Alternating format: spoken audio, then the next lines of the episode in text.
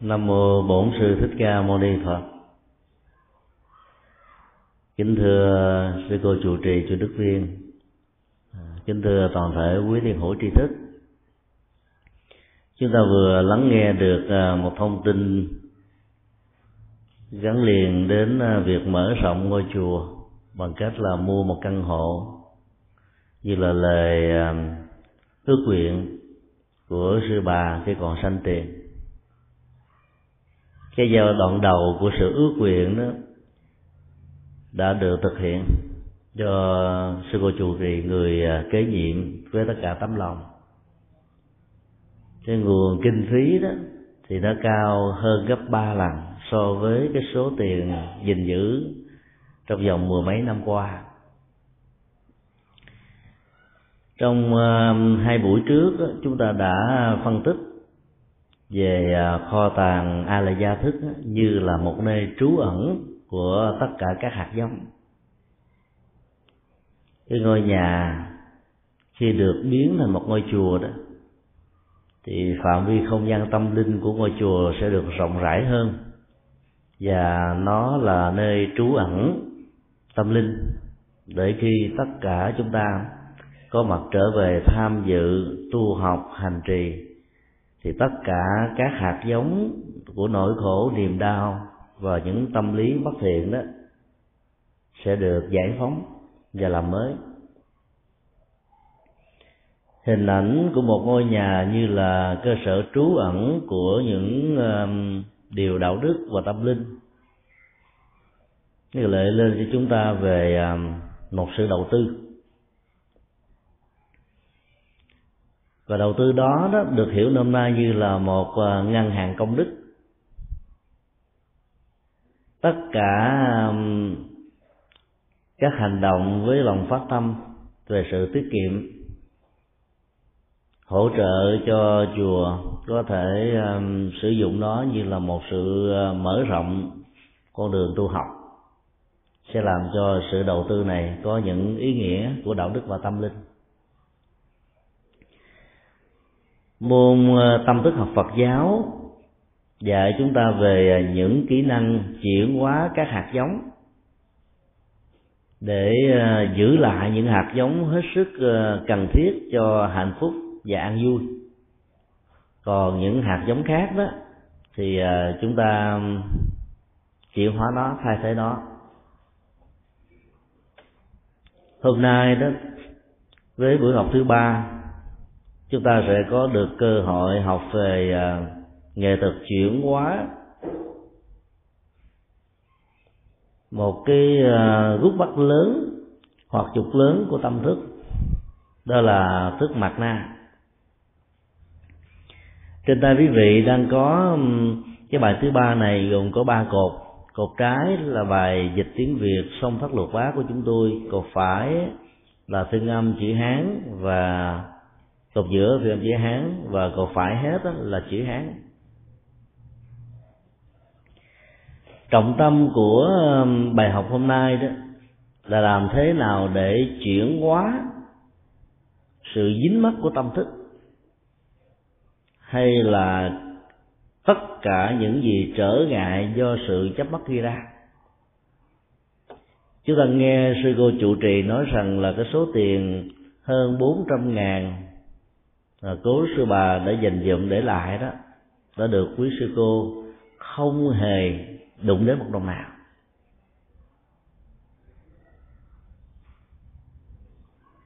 Đó là sự duy trì có chất liệu của buôn xã và nó nâng cái tầm vóc của um, giá trị đó ở một mức độ cao hơn bản chất của thức a la gia là một sự uh, chứa đựng. Trong khi đó thức mặt na là sự dính mắt bất cứ chúng ta có cái gì trong cuộc đời chúng ta dễ dàng bị dính vào đó.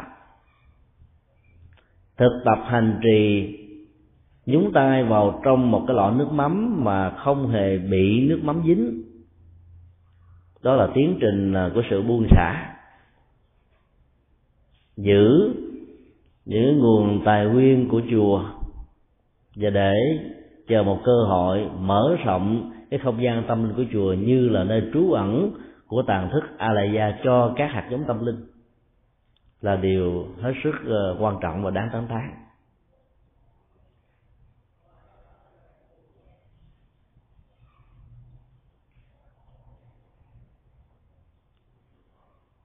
Bài kệ thứ ba, bài kệ thứ năm, thứ sáu và thứ bảy đó, gộp lại gồm có tất cả 12 câu.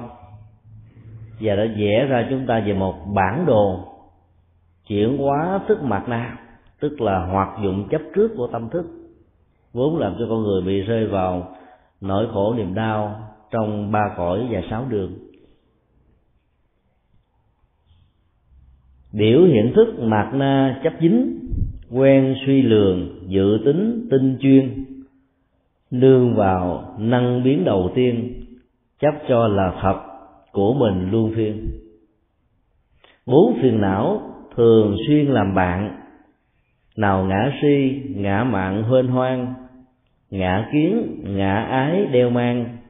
Cùng, luôn cùng xúc thảy, tương ưng thở nào về tính chất, hữu phú vô ký, luôn bám theo tàn thức xưa nay, đến khi quả thánh hiển bài, việc họ tưởng định, thức này mới ngưng. Ba bài kệ đã phát họa cho chúng ta về cái tiến trình hoạt dụng của thức chấp trước, tức là thức mặt na trong tư thế của một người phàm kẻ tục, và cho đến lúc nó được làm mới hình hài pháp giác của nó trở thành một bịch thánh. Thông dông tự tại trước tất cả mọi thứ và không dướng dính bất kỳ cái gì. Ở trong bộ phim Kundun, nói về cuộc đời của Đức Đạt Lai Lạt Ma, trong giai đoạn đầu khi tìm kiếm ngài đó, thì các vị đồ đệ đã quan sát về cách thức mà ngài ứng xử đối với cha và mẹ trong gia đình. Một mực hiếu kính. Đối với bạn bè thì có lòng từ bi. Đối với các loài à, vật thì lòng từ bi đó cũng thua kém so với những gì mà ngài dành cho con người. Trong một buổi cơm, theo truyền thống của tây tạng, thì người cha sẽ ăn cơm ngồi ở bàn giữa còn mẹ và các con ngồi đối diện với nhau. Trước khi ăn cơm thì họ phải ờ, rửa tay vì thực phẩm của tây tạng phần lớn là các loại mà phải dùng tay bóc ăn mới ngon. Trong lúc ba của cô đun đến rửa tay, cô đun đã nhảy vào ngay cái ghế giữa của bàn ăn. Và ngồi đó ba cô đun quay trở lại và nói với cô đun rằng đây là chỗ của ba, con hãy ngồi qua một phía. Cô đun nói với ba rằng là, this is mine, đây là chỗ của con. Ba cô đun nói là, con phải ngồi một bên. Cô đun trả lời, đây là chỗ của con. Nếu chúng ta không hiểu được các cái hoạt dụng tâm thức với những hạt giống chứa đựng ở nhiều đề kiếp về trước của Đức Đạt Lai Lạt Ma, từ à, kiếp thứ nhất cho đến kiếp 13 như là hiện thân của Bồ Tát Quan Thế Âm. Chúng ta khó có thể lý giải được tại sao à, trong cái tư thế ngồi mà Kundun lại nói rằng đây là chỗ của Kundun. Thay vì Kundun phải ngồi ở bên trái hay là bên phải của người cha. Là bởi vì với tư cách là đạt lai lạt ma 13 đời ngài thường ngồi ở giữa điện phật, ở giữa đàn tràng, ở giữa quần chúng ở bất kỳ chỗ nào. Sự có mặt của ngài cũng là trọng tâm điểm của sự quy ngưỡng và kính lệ hạt giống đó nó vẫn còn chứa đựng ở trong tâm thức của ngài như là kho tàng của a lại gia. Và ngài với một cái ờ, thói quen của những hạt giống đó đã xác định rõ cái chỗ ngồi chính giữa chính là chỗ ngồi của ngài. Cái khác biệt giữa cái cái tiến trình tư hữu hóa của một người phàm kẻ tục của chúng ta và một bậc thánh như đức là lê Bậc ma nằm ở chỗ đó là chúng ta muốn biến những gì không thuộc về mình trở thành mình. Và mình nắm giữ nó nếu bất kỳ một người nào đụng vào cái quyền lợi với nhiều phương diện khác nhau, chúng ta sẽ khởi lên một tâm trạng kháng cự vì nó đụng đến cái thôi của mình. Ở đây yếu tính của cái ngã đó nó không hề có mặt ở trong sự ờ, sát quyết của đức lại lạt ma. Đây là cái ghế của tôi. Mà vì nó muốn thể hiện ra một yếu tố để giúp cho những người đồ đệ của người của ngài đang quan sát thấy rõ được đây là một trong những cái ờ, cái cơ sở căn bản về phương diện logic để xác quyết rõ rằng Kudun chính là hậu thân thứ 14 của Đức Đại Lạt Ma chứ không phải bất kỳ một chú bé, một cô bé nào khác. Yếu tính của ngã đó hoàn toàn không có mặt.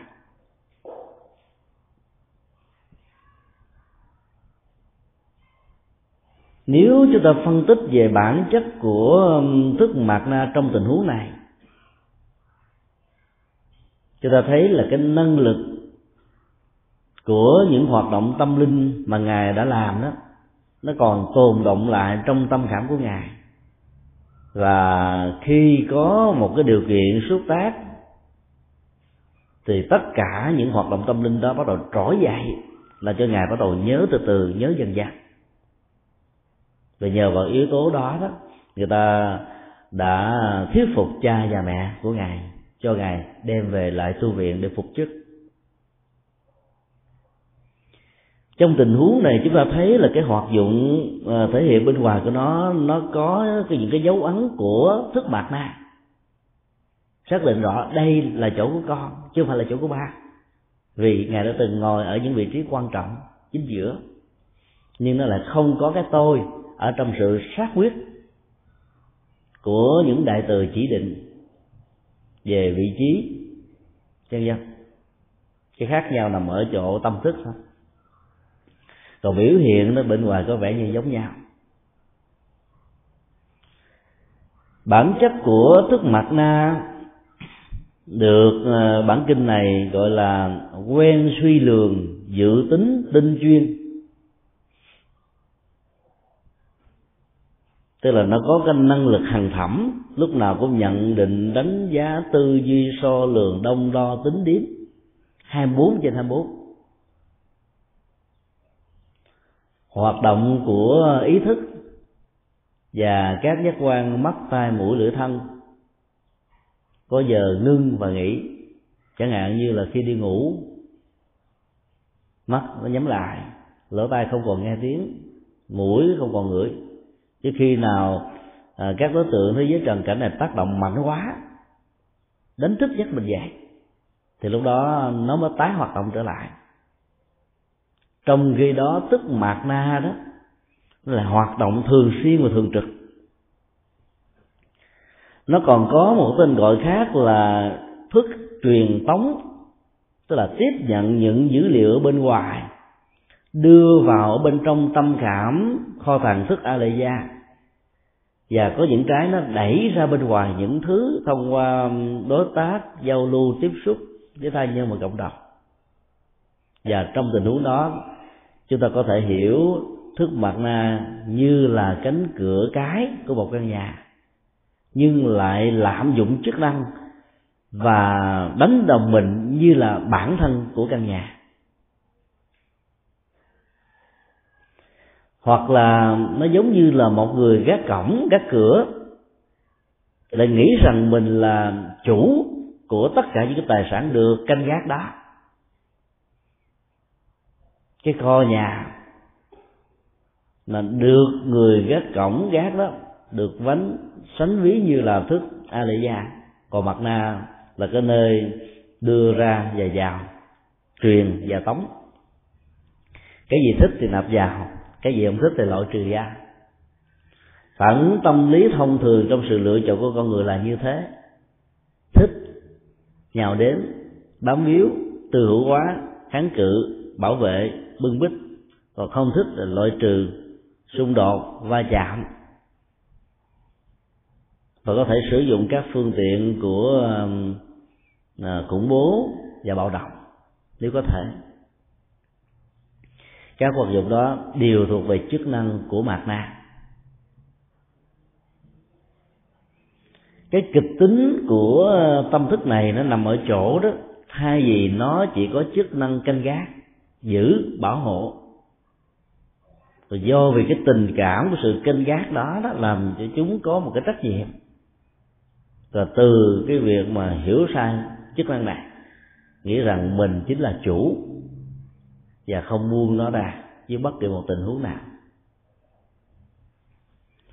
Trong cuộc sống cái phần tâm thức của chúng ta dễ dàng làm quen. Và tiến trình của sự làm quen đó nó tạo ra sự dính mắt giống như là dầu hắt, mình bước lên mỗi bước chân đi thì để lại cái dấu bằng chân. Và ở trên lòng bằng chân là toàn thể bằng chân chúng ta sẽ bị dầu hắt dính vào bản thân của mặt na hoạt động như thế. Nó có mặt ở chỗ nào, nó thường dính mắt ở chỗ đó và nó tạo ra rất nhiều sự rắc rối. Ý thức nhị nguyên, đồng đo tính điếm phân biệt đối xử, lợi và hại, bạn và thù, đều thuộc về hoạt dụng của thức mặt na. Và nó làm cho thế giới này ngày càng xa cách nhau đời sống của con người trở nên ờ, khó khăn hơn, túng quẫn hơn, bi đáp hơn. Chúng ta có thể ờ, sánh ví cái tính cách dính mắt của tâm thức này giống như là cái bóng không rời khỏi cái hình của con người. Có mặt tại một sân vận động, đèn được dâng ở bốn phía góc các cầu thủ của hai bên đang chạy, đưa banh.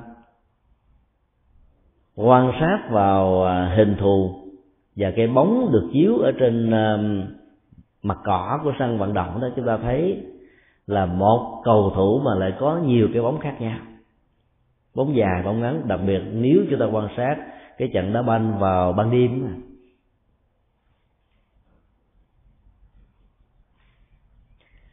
cái thân thể của con người được hiểu như là thức a lệ gia và nhiều cái bóng khác nhau đó được hiểu như là thức mạt na. Tức là phần biểu hiện. Và biểu hiện đó làm cho chúng ta nhận định đánh giá sai cái hình ảnh của thức a la gia vốn nó không có dướng, díu, dính mắt vào bất kỳ cái gì. Sự xuất phát của một cái bóng của một con người đó, do tác động của ánh sáng từ nhiều góc độ khác nhau làm cho chúng ta thấy rằng nó khởi đi từ ngay cái bàn chân rồi nó kéo dài ra. Thân thể của một cầu thủ cao nhất có thể là khoảng 2 mét thấp nhất khoảng chừng à, một mét năm mươi nhưng cái bóng nó có thể là mét tám cho đến bốn trăm mét. Ngã tới cái phía ngược lại với sự chiếu soi của ánh sáng để bóng đó nó không rời có nhiều cái đèn phản chiếu gì chừng nào thì cái bóng đó nó được tương phản một cách tương ương chừng đó. Cái hoạt dụng chấp trước của tâm thức con người đó nó cũng diễn ra một cách tương thích như vậy. Chúng ta có gia tài sự nghiệp tất cả những nỗ lực chân chánh hay là phi chân chánh những điều sống mang lại niềm vui và hạnh phúc đó, nó đều tạo ra những cái cái bóng giống như là bóng của một con người. Và chúng ta cảm thấy đó là những hiện tượng rất bình thường. Đôi lúc mình à, không quan tâm, không để ý tới nó. Nó dính, nó đeo đuổi như là một bóng ma.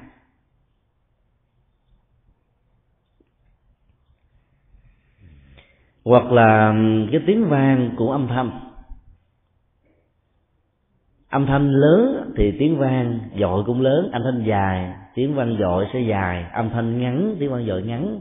Âm thanh theo uh, kim mộc thủy hỏa thổ thì tiếng vang nó có cái độ tương thích với kim mộc thủy hỏa thổ. Tức là nó là bản sao mà trên thực tế nó không phải. Hay nói một cách khác là nó giống như là bản chất của thức mà trên thực tế nó là một cái cái sự chấp trước vào thức chứ không phải là bản chất. Và nó làm mất đi cái ờ, năng lực thanh tịnh, trang nghiêm vốn có của thức a la gia tức là chân tâm thường trú của mỗi con người. Nó cũng giống như là một cây ờ, tầm gửi bám lên trên thân cây bồ đề. Cây bồ đề là cái mà chúng ta cần thì nó có thể mang lại giác ngộ, an vui, hạnh phúc còn tầm gửi đó, nó làm cho các hoạt dụng của nhánh lá và sức sống của cây đó, nó sẽ bị khô héo, hư đi. Nếu mình không có à, cắt tỉa để bảo hộ thân cây bồ đề, thì cây bồ đề sẽ không còn thể hiện đúng như những gì nó có thể.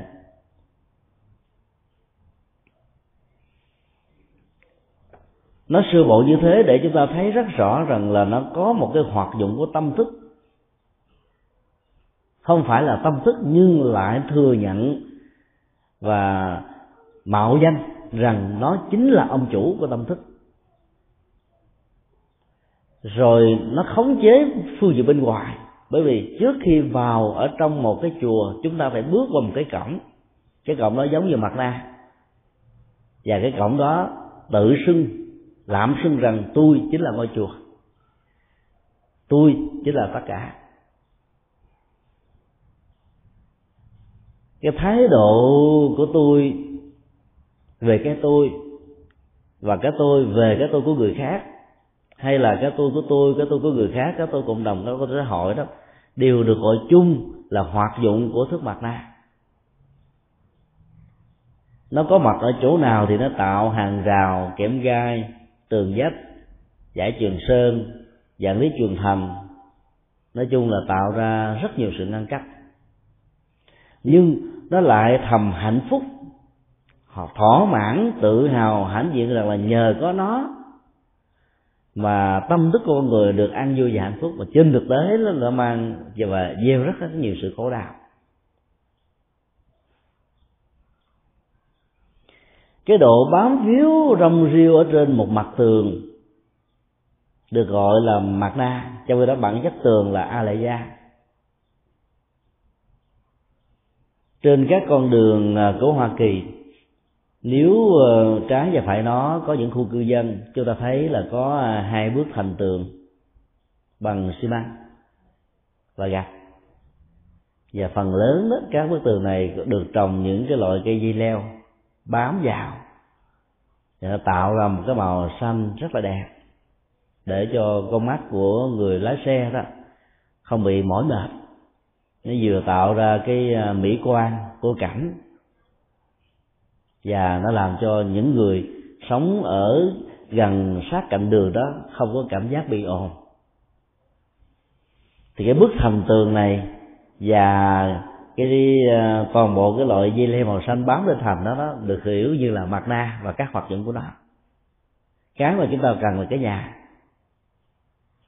nó bám lên thành tường và nó làm mất đi luôn cả cái màu của tường. Vì màu của xi măng và gạch đó có thể là màu xám xám thôi.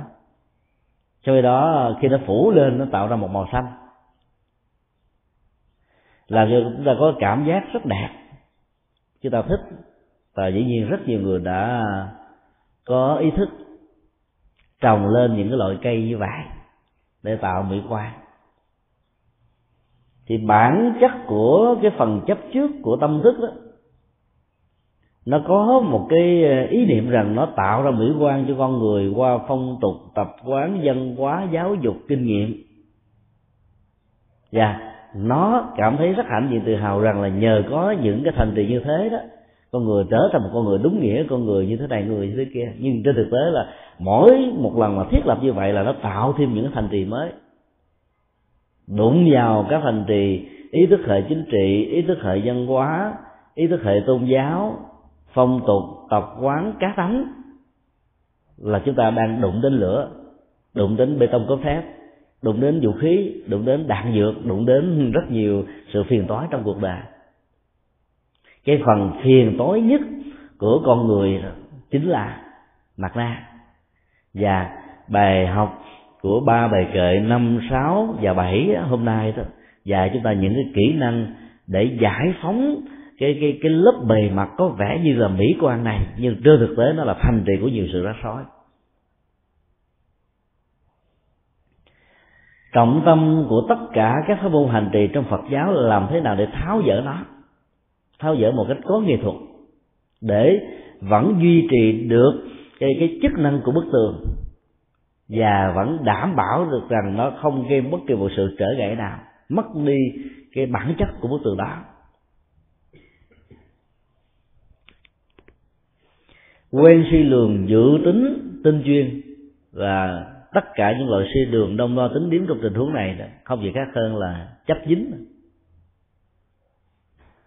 Tức là nó luôn luôn có một cái bản năng tạo ra các quán tính suy nghĩ, phân tích, loại suy tổng hợp diễn dịch quy nạp theo cách thức là nó dính vào những gì mà nó có cơ hội tham gia cái phần hoạt dụng của tâm thức này. Là một con người hơn các loài động vật ở chỗ là hoạt dụng của ý thức và tâm thức nó cao hơn. Có tổ chức, có giáo dục, có kinh nghiệm, có truyền thừa, có học hỏi và trở thành những gì chúng ta được huấn luyện nhưng nếu không đặt tất cả những sự huấn luyện đó trong một quỹ đạo cần thiết của đạo đức và hạnh phúc đó, thì sự lớn lên tự nhiên của tâm thức nó luôn luôn đính kèm theo cái phần chấp trước và dính. Và cái đó tạo ra rất nhiều các cái à, hệ lụy tiêu cực ở trong cuộc đời. Một hành giả trong Phật giáo là làm thế nào à, để tháo gỡ những sự à, dính mắc đó?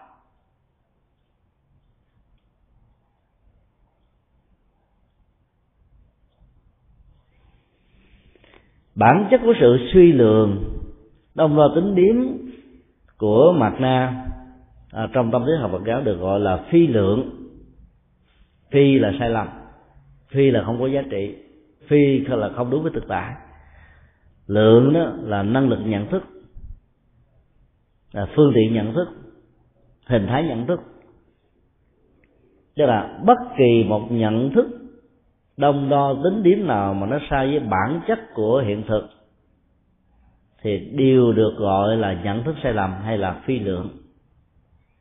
Và mọi sự rắc rối trong cuộc đời đó, nó phát xuất từ cái nhận thức sai lầm này, mà nó lại cho rằng nó làm đúng. Cho nên sự tháo gỡ nó, đó là cả một, là một vấn đề rất là khó khăn. Và đòi hỏi đến sự quan tâm thực tập tu của chúng ta nhiều lắm thì chúng ta mới có thể vượt qua nó và thành công nó. Ngày hôm qua chúng tôi có đề cập đến một số tình huống ở trong ờ, các nhà xác ở các bệnh viện. Tình trạng người chết sống lại sau vài giờ hay là sau vài ngày. Do đó chính là hoạt dụng của mặt na tức là sự núi kéo về mạng sống cái dùng tâm thức tiếc nuối không muốn vẫy tay chào với thân thể hình hài mà lẽ ra nó cần phải được ra đi. Trong trạng thái núi kéo này nếu ở một đời kiếp nào đó người đó có gieo trồng các hạt giống của tuổi thọ của tình thương bảo vệ sự sống đó, thì các hạt giống này nó được trỗi dậy và nó hỗ trợ cho cái lực kéo của thức mặt na giúp cho hương linh hoàn hồn và trở lại đời sống lần thứ hai. Mà dù tình huống nó ít, bởi vì nó lệ thuộc vào các hạt giống tuổi thọ và hạt giống tình thương mà người đó đã vợ chồng có nhiều hay là ít. Nghĩa là có rất nhiều hư linh tiếc nuối mà cái chết vẫn diễn ra như là một sự thật. Và do vì ghi kéo tiếc nuối như thế cho nên hương linh đã rơi vào cảnh giới của ngạ quỷ, trở thành à, đối tượng của nỗi khổ niềm đau. Như vậy là bản năng của thức mạch na trong tình huống của thập sinh nhất tử nó là cái lực để tạo ra sự sống. Và cái lực này nó nhiều hay ít là nó nó nó nó quyết định những giá trị mà chúng ta mưu cầu ở trong cuộc đời có những cái gì trở nên tốt và có những cái gì trở nên hết sức là nguy hiểm.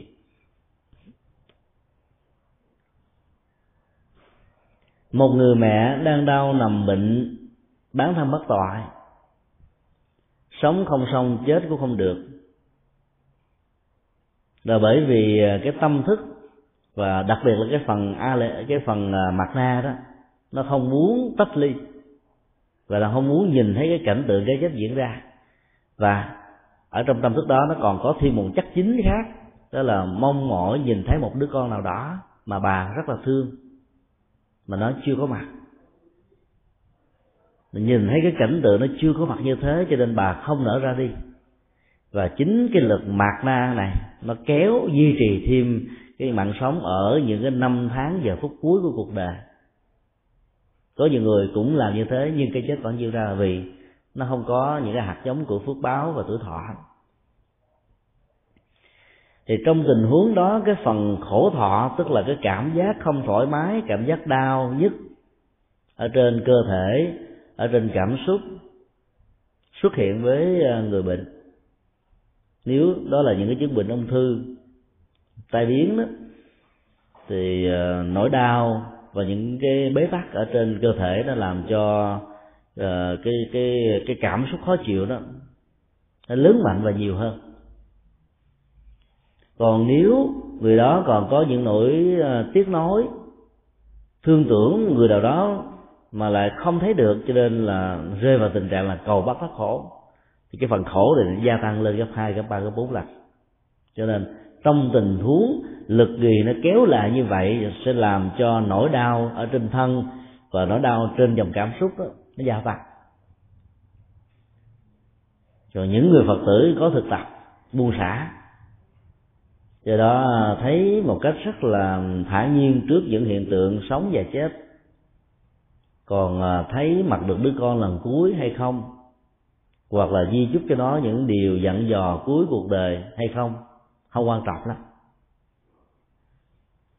Mình phải để tâm được an thì lúc đó đó, cái lực gì của mặt na nó không còn bám trên tâm thức thì cái chết đó, nó mới được diễn ra một cách nhẹ nhàng và thư thái. Phần lớn chúng ta không để ý đến sự huấn luyện này. Cho nên cái chạy theo cái bản năng của mặt na và nó không bao giờ muốn kết thúc đời sống. Và cuối cùng đó nếu vô thường diễn ra trong tích tắc đó chúng ta sẽ rơi vào cảnh giới của ngạ quỷ. Là bởi vì mình không muốn thừa nhận cái chết diễn ra như là một sự thật. Trở về từ cõi chết, hay là kéo dài thêm mạng sống ở trên giường bệnh để tiếp tục chấp nhận những cái cảm giác khổ đau, đều là do hoạt dụng của thức mặt na. Còn bản thân của thức a la gia tức là của tâm, nó không có liên hệ chi đến vấn đề này.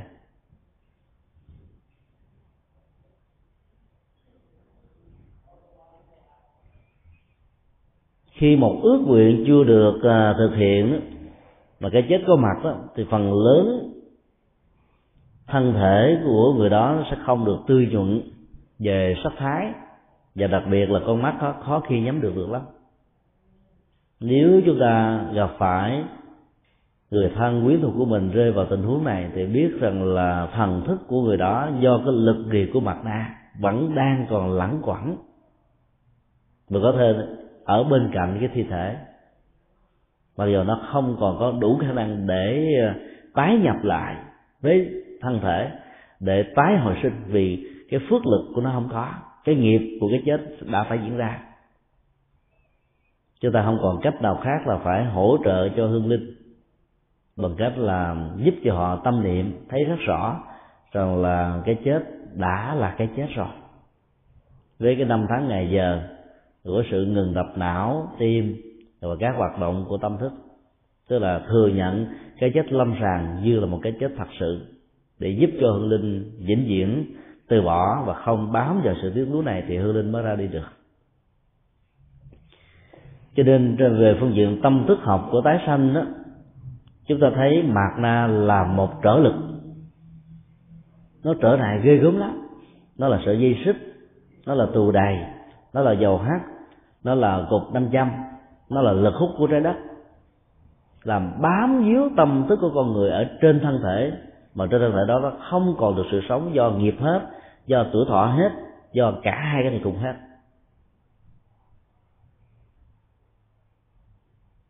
Cho nên à, sự chuyển hóa tâm thức đối với các hành giả Phật giáo không gì khác hơn là chuyển hóa cái hoạt dụng chấp trước, núi kéo, bám víu của mặt la này.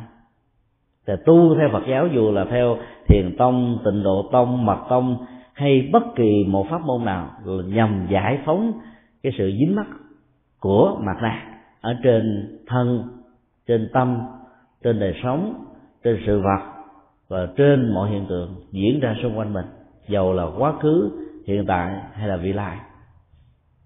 Chuyển hóa được thành công, chúng ta sẽ trở thành như là một hành giả an vui hạnh phúc còn bằng không, mình trở thành kẻ nô lệ.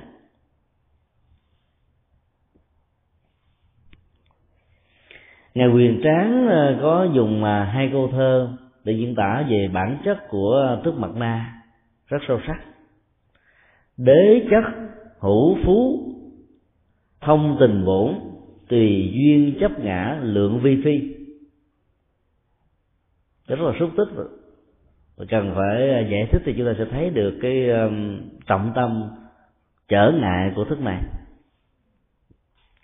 đế chất á, có nghĩa là nó mang dữ liệu bản chất. Nó giống giống như cái bản chất nhưng mà trên thực tế thì nó không nó không phải là bản chất nhưng mà nó tự cho nó là bản chất. Cái gì giống cái đó là không phải. Chẳng hạn như chúng ta nói cái vòng tròn này hơi tròn ở trong ngôn ngữ gian thì được quyền nói như thế. Còn trong toán học nói như thế là bị dây xô hoặc là tròn, hoặc là không tròn chứ không có hơi tròn tròn. Hoặc là vuông, hoặc là một hình thù khác trong đó là hơi vuông vuông. Đó là những cái gì giống đều là không phải.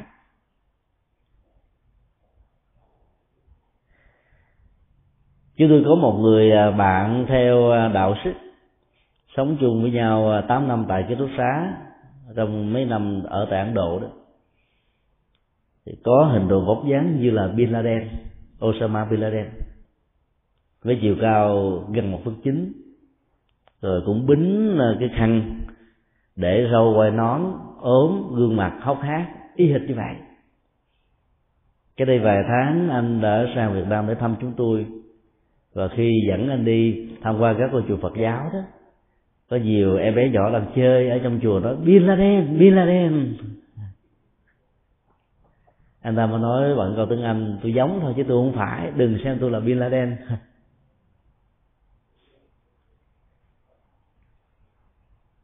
Đế chất là một cái um, cái cái sự tương tự. Và bản thân của mặt na đó lợi dụng vào cái sự tương tự giống này để nó đồng hóa nó với cái bản chất nào đó ở đây chính là tâm thức.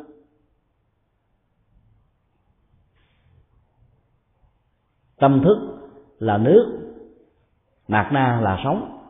Giữa nước và sống, nó đều có chung cái yếu tố giống như nhau là H2O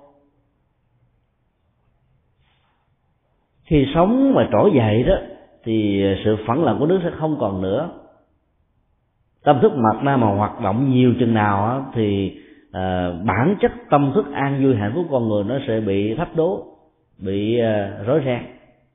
Cho nên người tu làm thế nào để cho cái mặt tâm á, của con người giống như là mặt nước hồ thu phẳng lặng không bị gợn sóng.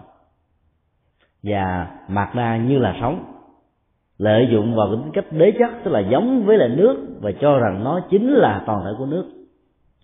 Nên lẫn lộn giữa hai cái này cho nên chúng ta gặp rất nhiều sự rắc rối. Tức là bám vào những dòng cảm xúc thăng trầm lên xuống, khi buồn, khi vui, khi hạnh phúc, khi khổ đau, chúng ta cho rằng đó là cái cứu cánh của cuộc đời. Mà nó chỉ là những cái bợn nhơ ở trên tâm cần phải được giải phóng thôi nhưng mà ta cho rằng nó là một phần của sự sống, nó không được tách rời. Hữu phú, tức là nó có sự ngăn che. Bởi vì tâm của nó là một sự chấp trước, bám víu, tư hữu hóa, vị kỷ, nhỏ nhoi. Và do đó, nó có bậc chỗ nào nó làm cho tâm thức của con người bị ngăn che, bị bế tắc, bị mê mờ đi chừng đó.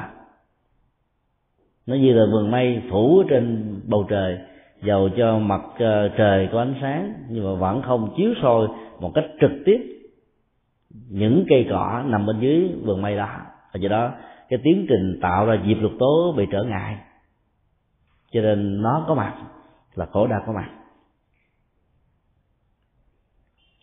Thông tình bổn tức là nó là một sự nối kết của ý thức tình ở đây là ý thức.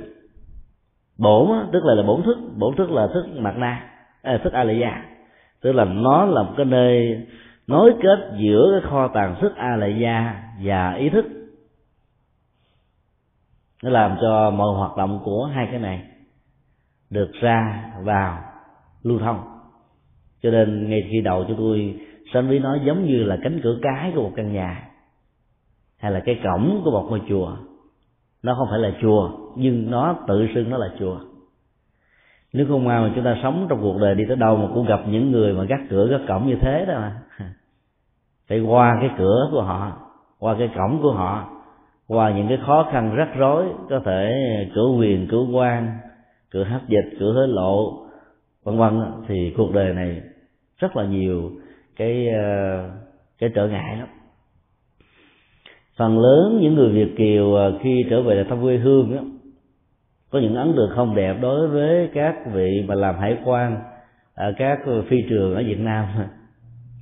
Vì những người đó, đôi lúc cần những cái mà đúc đúc vào trong cái, hồ chiếu. Và nếu không làm việc đó thì có một số tình huống. Những nhân viên này có thể ờ, tạo ra sự trở ngại, ví dụ như là lục soát các hành lý ở trong vali hoặc là cố tình kéo dài cái thời gian ra, làm cho người ta bực dọc quá vì cái nỗi thao thức, chờ đợi muốn gặp người thân cho nên thôi, sao cũng được. Nhét cái gì đó mỏng mỏng chút xíu mà cả cơ thể mình được nhẹ nhàng và người ta cố nhét. Cái đó hiểu theo di thức Phật giáo chính là anh mặt na. Những con người nào có tính cách như thế là để cho mạc na mình hoạt động quá nhiều, nó trở thành cái cửa mà phải đi qua cái xác chết của nó thì mình mới tới được cái bên trong mình cần còn cổng phật, cửa phật thì tự bi. Lại không có những cái cái khó khăn như thế, mình muốn vào lúc nào cũng được. Nó khác với cái cửa của nhà thờ. Cửa nhà thờ phải đến đó vào giờ làm lễ. Còn cửa chùa đó, là hai bốn giờ hai bốn. Gần đây vì an ninh nên là ban đêm mới đóng lại thôi nếu mà không có những cái hệ hệ thống mà bảo hiểm an ninh đó thì cửa cửa phật, cửa chùa ngày xưa là hai bốn mở cửa. Khi chúng ta không có bất kỳ một cái nỗi lo nào của những cái mà có thể dẫn đến sự mất an ninh, và nặng nhất của đó là cái chết đó thì cái nỗi sợ hãi dẫn đến bám víu của mặt na nó không có cơ hội bám víu vào tâm thức của chúng ta sống ở xã hội phương tây với nhiều cái quyền và với nhiều cái giá trị thì à, cái hoạt dụng của mặt nam nó sẽ cao hơn. Chúng ta cảm thấy dễ bị đụng, dễ bị thách đố, dễ bị va chạm, dễ bị vướng víu đó. Và hệ luật pháp ở nền văn hóa phương tây để bảo hộ cho cái đó. Rồi do đó chúng ta dễ bị xúc cảm không hài lòng bản chất của mạt na là tùy duyên chấp ngã. Tức là chỗ nào nó có mặt nó đều chấp ngã hết trơn. Có ở chỗ tốt để chấp theo kiểu tốt có ở chỗ xấu nó chấp theo kiểu chỗ xấu. Về bản năng lượng vi phi tức là về cái năng lực nhận thức đó, nó là cái phần nhận thức sai lầm nó đứng ngay cái cửa, nhưng mà khi ta vào, nó nhìn thấy một cách lé mắt. Hay là bị loạn thị loạn thị, viễn thị, cận thị thôi, chứ nó không nhìn đúng bản chất của những gì tiếp xúc đi qua cái cửa đó. Do vì cái nhìn như thế, cho nên là mỗi con người hay là sự vật hiện tượng nào đi qua cái cửa này đều bị nó làm rất rõ khó khăn bởi cái nghi kỵ, bởi sợ hãi, bởi vì xíu sáng suốt.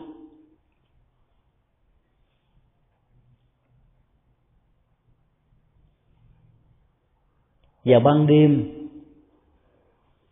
sau khi xem xong một bộ phim ma chẳng hạn như là đêm thứ bảy hay đêm chủ nhật đó bước ra khỏi phạm vi của cái nhà, thông thường mình có thể đi bách bộ để cho gân cốt được thư giãn, máu huyết được lưu thông và sau đó mới trở lại nhà để ngủ. Thì cái ám ảnh của các nhân vật ma trong bộ phim ma làm chúng ta bị sợ hãi và không dám đi. Nếu bữa đó đó, cái ý thức về việc tập thể dục đó thôi thúc nhiều lắm thì chúng ta cũng đi. Rồi khi đi ra ngoài mà nghe một cái tiếng gió cây kêu, xào sạc xào sạc chúng ta hình dung hóa ra ở kế bên cạnh của mình, hoặc là cái cái cây ở sau lưng của mình đang có một con ma. Con ma đó nó tạo gió, đẩy đưa và cố tình để làm cho mình bị khủng hoảng và sợ hãi ngoảnh mặt lại nhìn vào cái cây vào trong một đêm tối thẳm. Con mắt chúng ta lại bắt đầu hình dung rồi nó đứng đen thù lùi ở trên cây. Hoặc là nó nghe nhân lên ra, làm thế này thế kia, chúng ta sợ, bỏ chạy. Sáng ngày hôm sau ra, nhìn lại cái cây đó thì mình thấy nó có một cái cái phần bị chặt á. Nó tạo ra một cái độ cao khoảng chừng hai tấc mà bữa tối mình hình dung mình tưởng như cái đầu lâu. Đó là sự tưởng tượng. Cho đó gọi là phi lượng tức là nhận thức sai.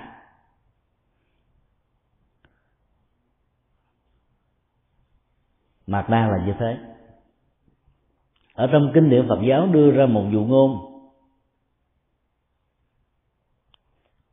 Người mù sinh ra từ thời nhỏ không có cơ hội nhìn thấy được mặt trời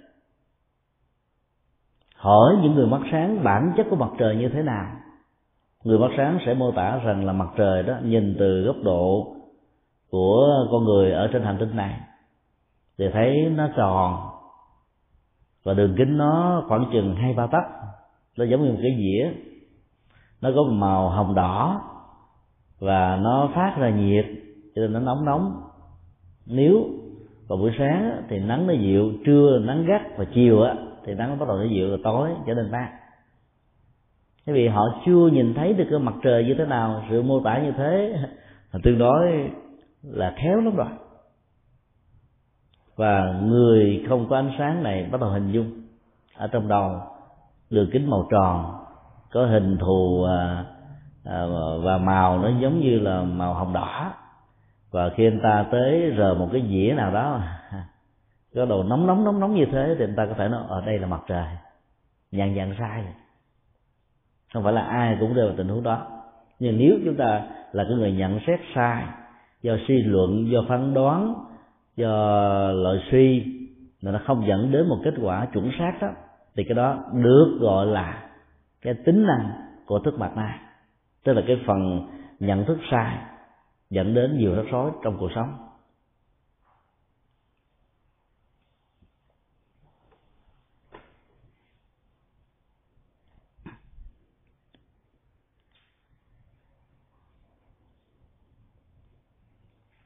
Bốn phường não thường xuyên làm bạn. Đây là một cái ờ, sự xác định về tính cách đồng hành của những thói quen liên hệ cái tôi, làm cho cái sự trở ngại nó có mặt trong cuộc đời ở mức độ nhiều hơn, phức tạp hơn.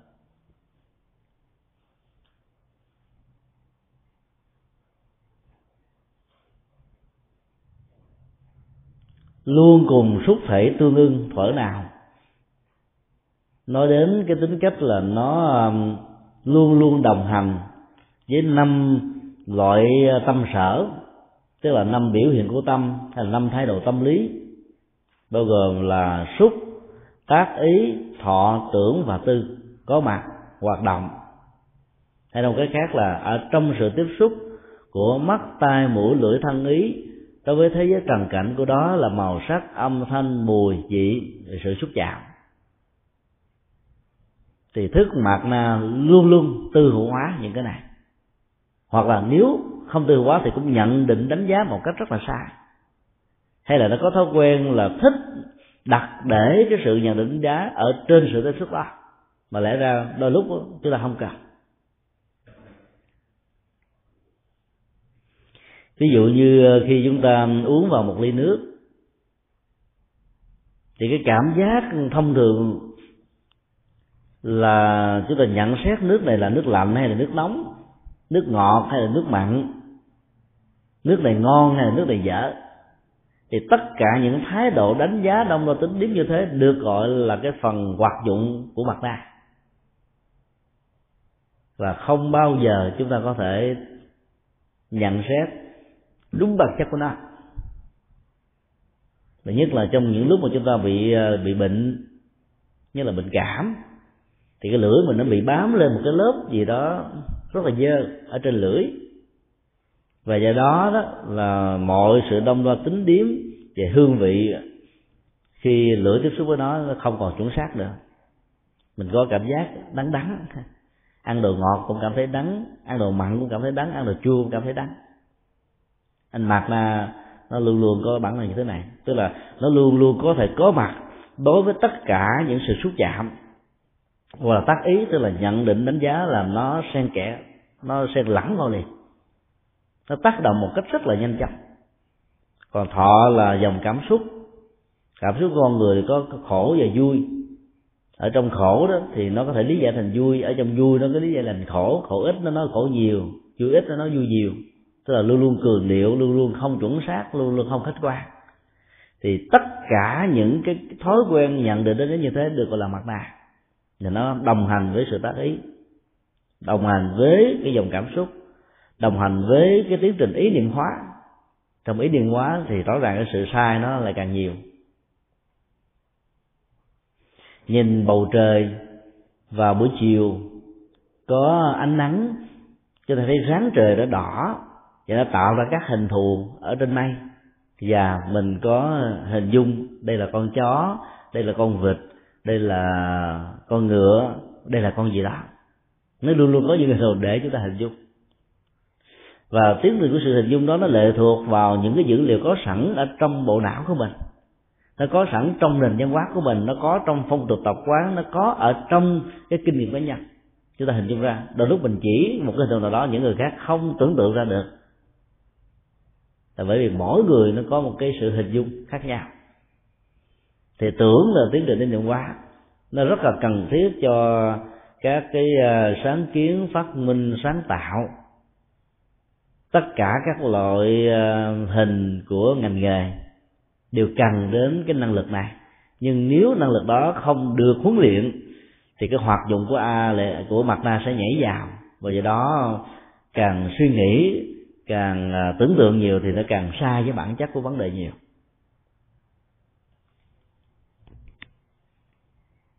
Còn tư là cái tâm trạng. Tâm trạng của con người nó không khi nào nó diễn ra đúng với bản chất. Thí dụ như là một à, uh, cô thiếu nữ có mặt ở một đám đông hai ba chàng trai đến hỏi thăm rồi uh, nhìn đăm đăm vào trong mắt của cô ta thôi. Cô ta có thể trở nên bối rối và người ta tự mình nảy sinh ra một ý niệm. Không biết là ở trên trán mình có dơ gì không? Có thể là tóc mình chải chưa ngay, hay là cái kẹp nó không được đẹp, hoặc là có một vết gì đó dơ dơ, làm cho những cậu này phải nhìn mình một cách đấm đấm đuối như thế. Hoặc là có có thể ồ, chắc là anh này có vấn đề, ví dụ vậy. Tức là chúng ta ít khi nào nhìn đúng cái bản chất của sự kiện đó.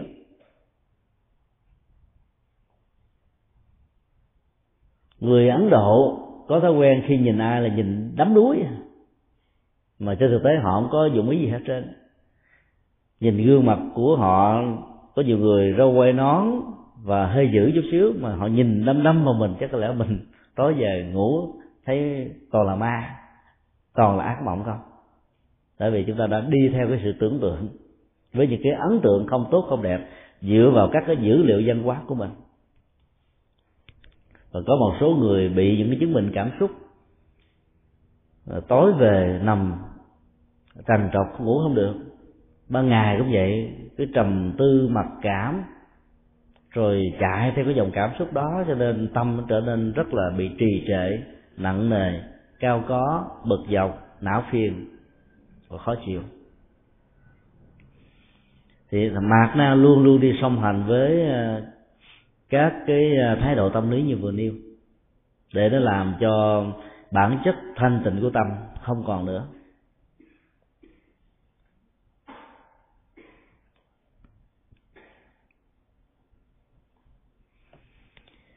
Tính cách đồng hành đầu tiên của bạc na là ngã si. Dịch nôm na trong tiếng việt là dốt về bản thân mình, tức là thái độ si mê không sáng suốt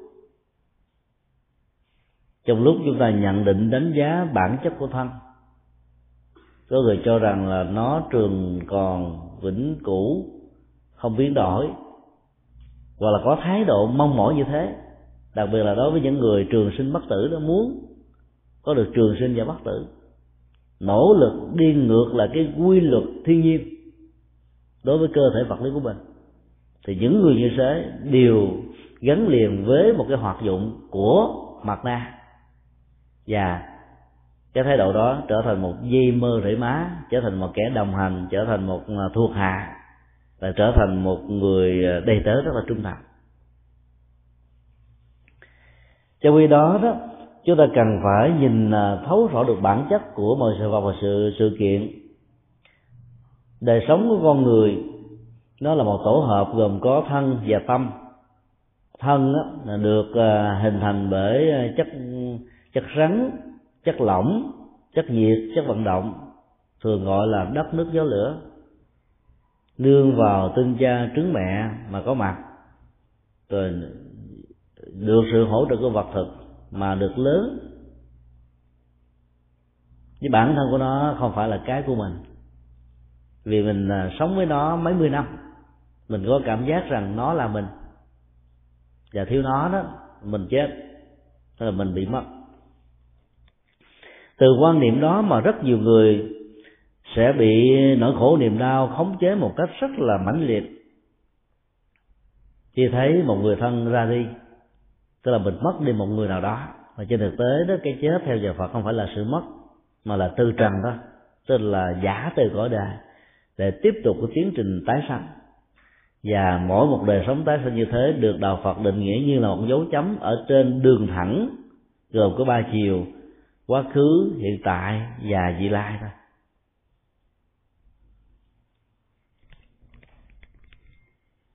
Cái biến dịch về tính thời gian ba chiều như vậy đối với một thân thể con người đó được đạo phật hiểu là vô thường. Cho mình phải quán thân thể này vô thường dòng cảm xúc vô thường ý niệm quá vô thường tâm tư vô thường nhận thức vô thường. Thì mình đang uh, gài đặt cái con chip của tội giác ở trên sự vô thường của thân và tâm. Rồi do đó khi cái này nó xuất hiện đó, nó không trỗi dậy nỗi khổ niềm đau. Và sự cường điệu hóa về khổ đau đó lại càng không có mặt. Khi mình thấy được tính cách biến dịch như vậy thì mình à, thấy rất rõ nó là vô ngã tức là nó không có thực thể. Khái niệm vô ngã không có nghĩa là phủ định cái tôi mà là phân tích về tính không thực thể trong cái tôi. Cái tôi vật lý và cái tôi tâm lý. Cái tôi vật lý của con người vẫn tồn tại với hình thù vóc dáng. Việt Nam da vàng mũi tẹt phương Tây da trắng chiều cao mắt xanh vân vân. Còn cái tôi tâm lý của mỗi một dân tộc á, thì nó lại càng khác biệt dàn trùng. Nhưng nếu mình thừa nhận nó là một cái cái tôi của chính mình á, thì mình sẽ không có nỗ lực để thay đổi nó. Vì đó khi sống ở trong môi trường văn hóa ở tại Hoa Kỳ, có nhiều người vẫn giữ nguyên cái cấu hình văn hóa nơi mà mình được sinh ra và lớn lên. Là không thích ứng được. Cho mình chấp nhận nó là cái của mình. Và mình bảo vệ cái đó. Cái tính cách bảo vệ như thế được gọi là mặt na giữ được truyền thống ở mức độ cần thiết thì tốt. Còn bảo thủ nó ở mức độ vượt cái mức cần thiết đó, thì nó gặp trở ngại và nó tạo ra sự trở ngại.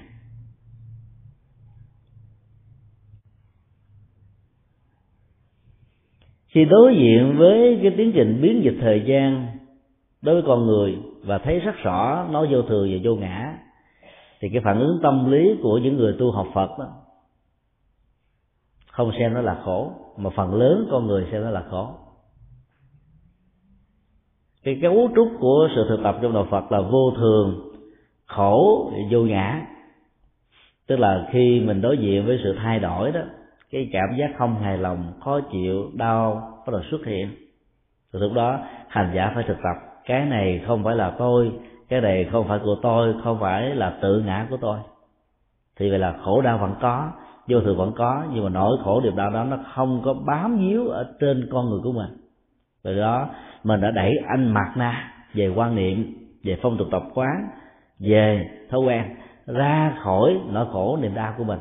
Và do đó, nỗi khổ niềm đau được giải phóng, được làm mới. Đó là một sự thực tập. Và sự thực tập này nó sẽ giúp cho mình nhìn trong cuộc đời rất là lạc quan, thản nhiên lắm cái gì đến nó phải đến. Cái gì trôi qua thì phải để nó trôi qua. Không tiếc nuối, không quá bận tâm. Mặc dù khi còn sống, khi làm đó mình làm hết với tất cả trái tim, tấm lòng. Còn kết quả nó như thế nào thì thì không làm cho mình mỏi mệt lắm. Nếu chưa thành công thì lặp lại lần thứ hai với phương pháp, với nỗ lực, với trí tuệ thì nó sẽ thành công trong tương lai. Một trong những cái phương pháp quán để ờ, tháo gỡ được cái ngã si tức là dốt về bản thân mình.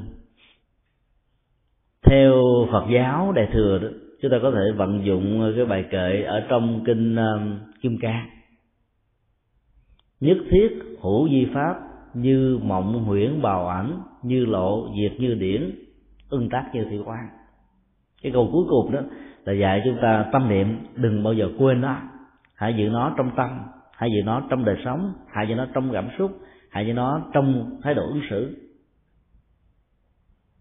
Là phải diễn ra như thế gọi là như thị quan và cái quán đó là cái gì?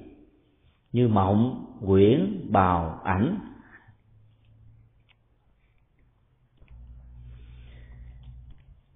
Nhìn à, tất cả mọi thứ diễn ra như là một giấc mộng không có nghĩa là chúng ta phủ định tính cách hiện hữu của nó mà chúng ta thấy rất rõ là nó tồn tại trong một khoảng thời gian nhất định thôi.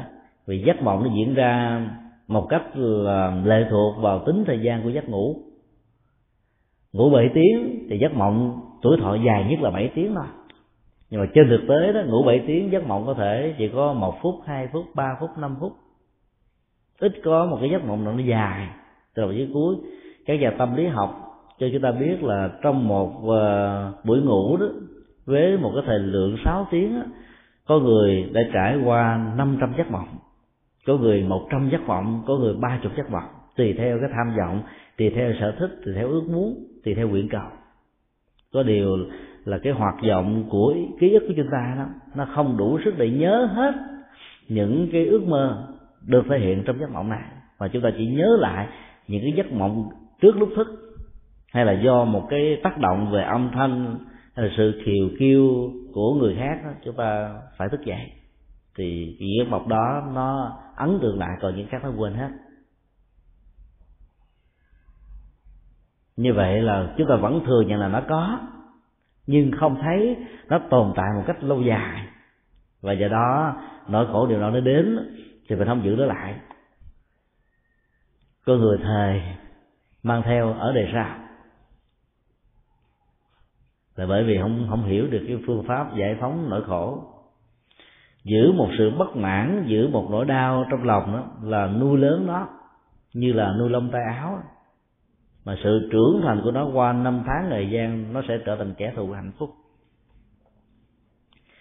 Cho nên quán như mộng là để chúng ta xem rằng là nó có, rồi nó phải trôi qua. Vì bản chất của giấc mộng là không có thực thể.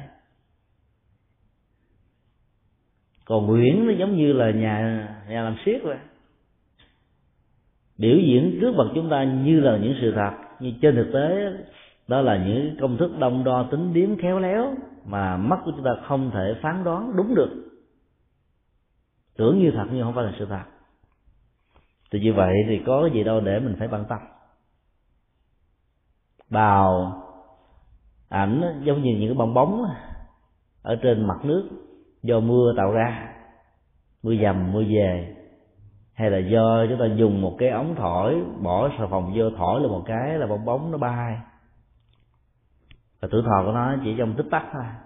Nắng nó cũng hư, nó cũng nổ. Và khi mưa giọt xuống tiếp xúc với lại mặt nước bên dưới tạo ra cái bong bóng rồi nó tức tắc, nó không còn nữa. Tức là không phủ định hiện thực. Và thấy cái hiện thực đó nó tồn tại không dài cho nên à, tất cả những cái chấp trước về thân, chẳng hạn xem thân này như là thượng đế, như à, có một số nơi tại à, phương tây này, có khuynh hướng như vậy. Người ta tốn rất nhiều tiền để bảo hiểm thân, bảo hiểm con mắt, mũi, tai, lưỡi, và những cái sự hưởng thụ trên thân xác đó đều là những cái quan niệm mà tâm thức học Phật giáo gọi là ngã si. Tức là vô minh về cái thân, vô minh về dòng cảm xúc của mình. Cho nên khi mình thần tượng hóa cái thân, rồi thượng đế hóa cái thân, rồi thần linh hóa cái thân, thì à, bất cứ cái gì đụng đến đó là mình bảo vệ. Và có nhiều người suốt cuộc đời làm lam lũ chỉ để phục vụ cho cái thân thôi. Nếu thấy rõ đó là dây mơ rễ má của mặt na như là một cái cái gút tạo ra nỗi khổ niềm đau thì à, chúng ta không nên quá chiều chuộng nó như là thượng đế. Thì chúng ta có thể vượt qua được cái sự trở ngại quan trọng bậc nhất này.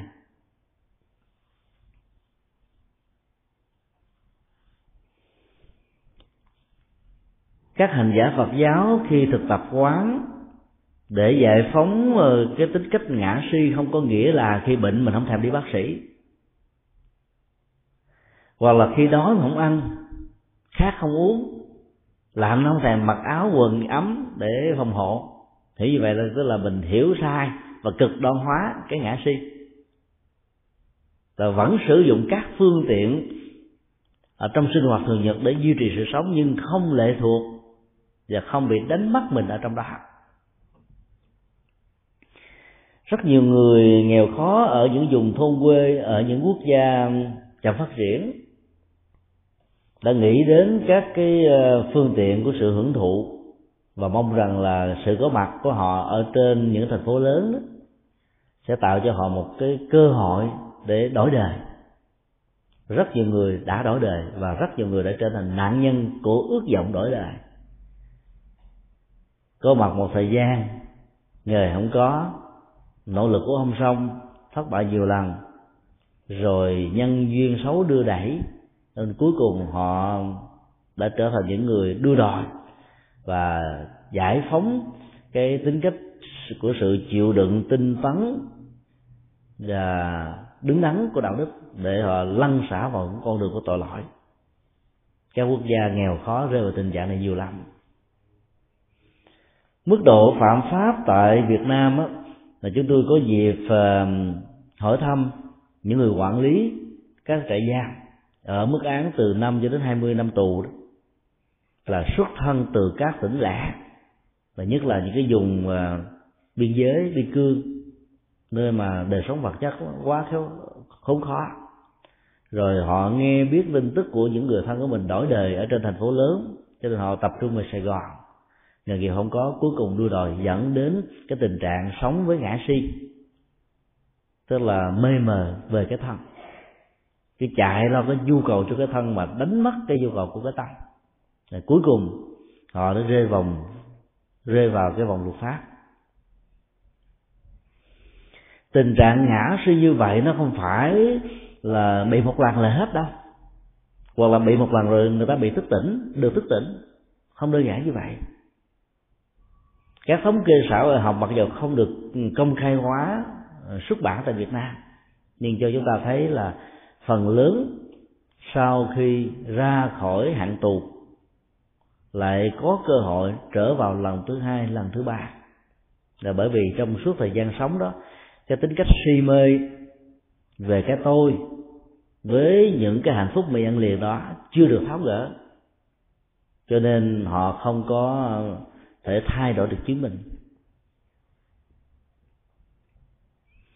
Chúng tôi đã thường um, đến thăm viếng những chỗ này. Và mỗi khi đi đâu chia sẻ những pháp thoại chúng tôi luôn luôn yêu cầu. Những người hữu duyên Phật pháp đó, mỗi khi làm từ thiện đừng dừng lại ở công việc làm từ thiện. Vì nếu không có bàn tay của mình có thể có hàng ngàn hàng triệu bàn tay của nhân ái của từ bi.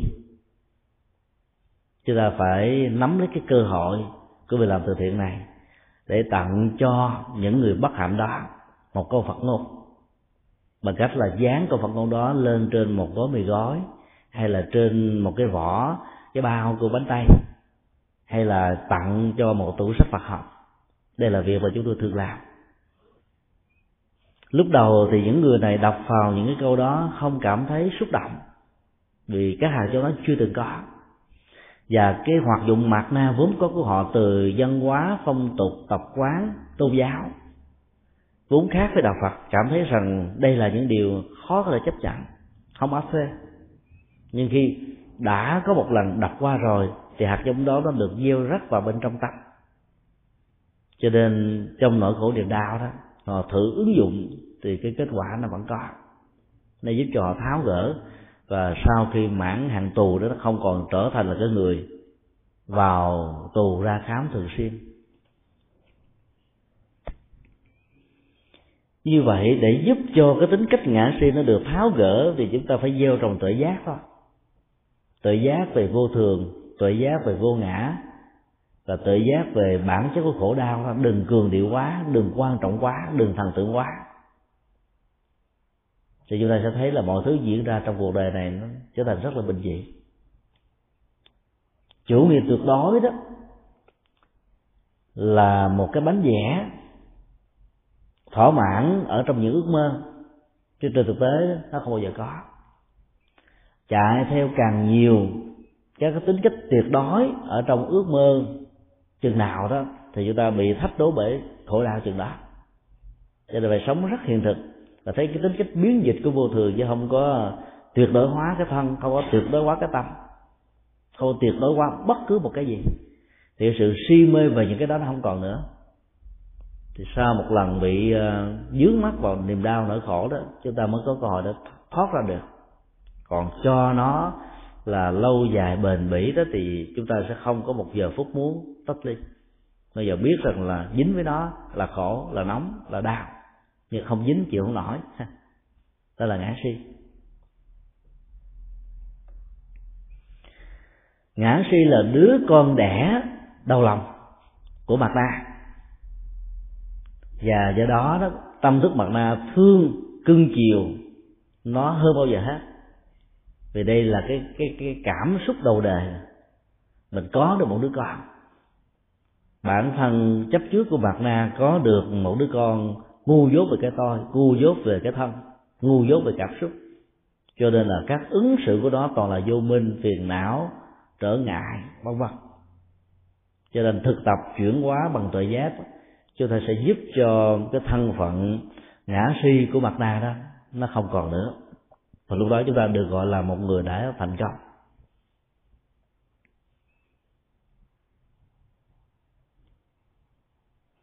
Hoạt dụng thứ hai của mặt na đó là ngã kiến. Tức là nhận thức đánh giá về tầm quan trọng của mình là số một mình như là cái bản lề. Mình như là trục xây. Mình như là hệ quy chiếu. Tất cả đều phải lệ thuộc vào mình. Nền văn hóa phong kiến ngày xưa đó, đặt cái trục xây đó trên người đàn ông, tư cách là người chồng và người cha. Và từ đó nó có những phân biệt đối xử về giới tính theo cách thức biện hộ con hư tại mẹ, cháu hư tại bà. Còn cái gì đúng phải nói, cái đó của tôi. Là không thấy được rằng là trong bất kỳ một cái trục trặc nào trong gia đình, giữa vợ và chồng, giữa cha mẹ và con cái, nó đều có cả ba. Vừa là phần trách nhiệm, vừa là một dự phần, vừa là các cái sự va chạm của những cái tôi mặt na có những nỗi khổ niềm đau trong gia đình đó là do vì à, người chồng nghĩ rằng mình đúng hoặc là người vợ nghĩ rằng là mình không có sai. Và vì bảo hộ cái đúng và cái không sai đó đó không ai muốn nói với ai một lời nào. Bởi vì họ bị một ấn tượng rằng nếu tôi nói trước đó, là tôi có tật mất rụt rịch. Cái ngã kiến đó rất nguy hiểm. Và nói một cách khác là lại ông tôi ở buổi này tôi mình sợ rằng là khi mình lên tiếng trước đó, chắc là mình có lỗi. Và mình buộc phải bày tỏ cái lỗi đó ra do đó nó rơi vào trạng thái mặc cảm. Từ từ cái tôi ngã kiến như thế thay vì có những cái gút mắt với nhau chỉ cần giải bài tâm sự với nhau năm mười phút là nó kết thúc rồi. Có nhiều người nhiều vợ chồng giữ với nhau năm năm năm tháng năm tuần thì suốt cái thời gian, năm tuần, năm tháng, năm năm đó là chúng ta đã tạo cái nhà trở thành cái nơi chứa cạc cô nít vào ngột ngạt vô cùng.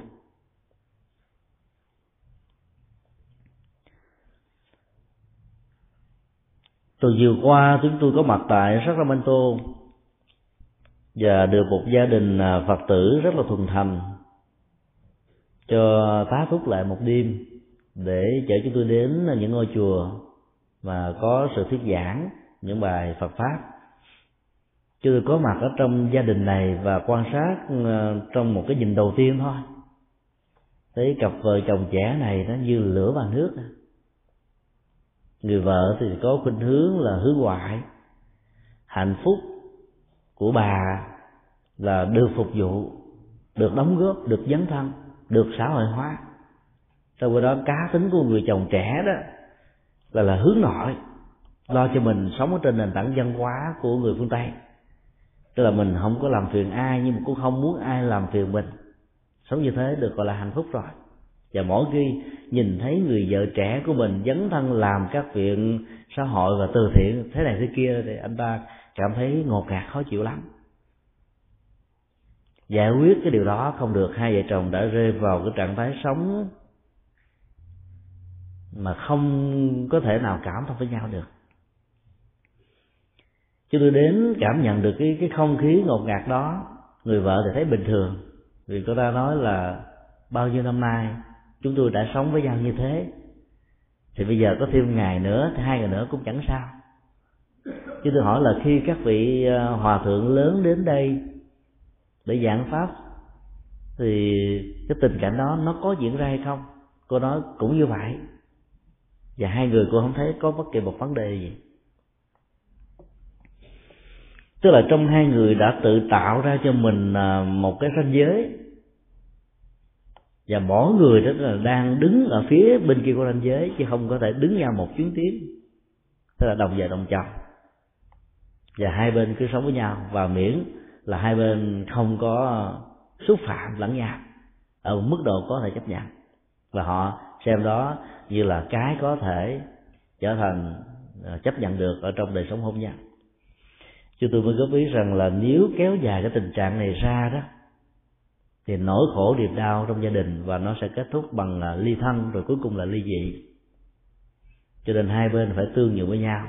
Người vợ cũng phải à, à, trở về với gia đình chăm sóc gia đình chút xíu.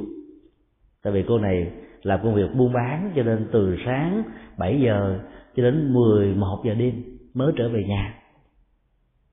Rồi khi trở về nhà thì bắt đầu lo phật sự đó, như là một niềm vui. Cho nên ông chồng bị bỏ bỏ rơi, bị bỏ lăn, bỏ lóc. Cho nên ông ta có mặc cảm rằng là tôi không bằng các thầy. Tôi bị vợ tôi khinh. Tôi là trở thành là một vật vô dụng. Tôi là con số zero. Cho nên tôi cũng cốc cần lại do đó tôi được quyền thể hiện theo cái tôi của tôi.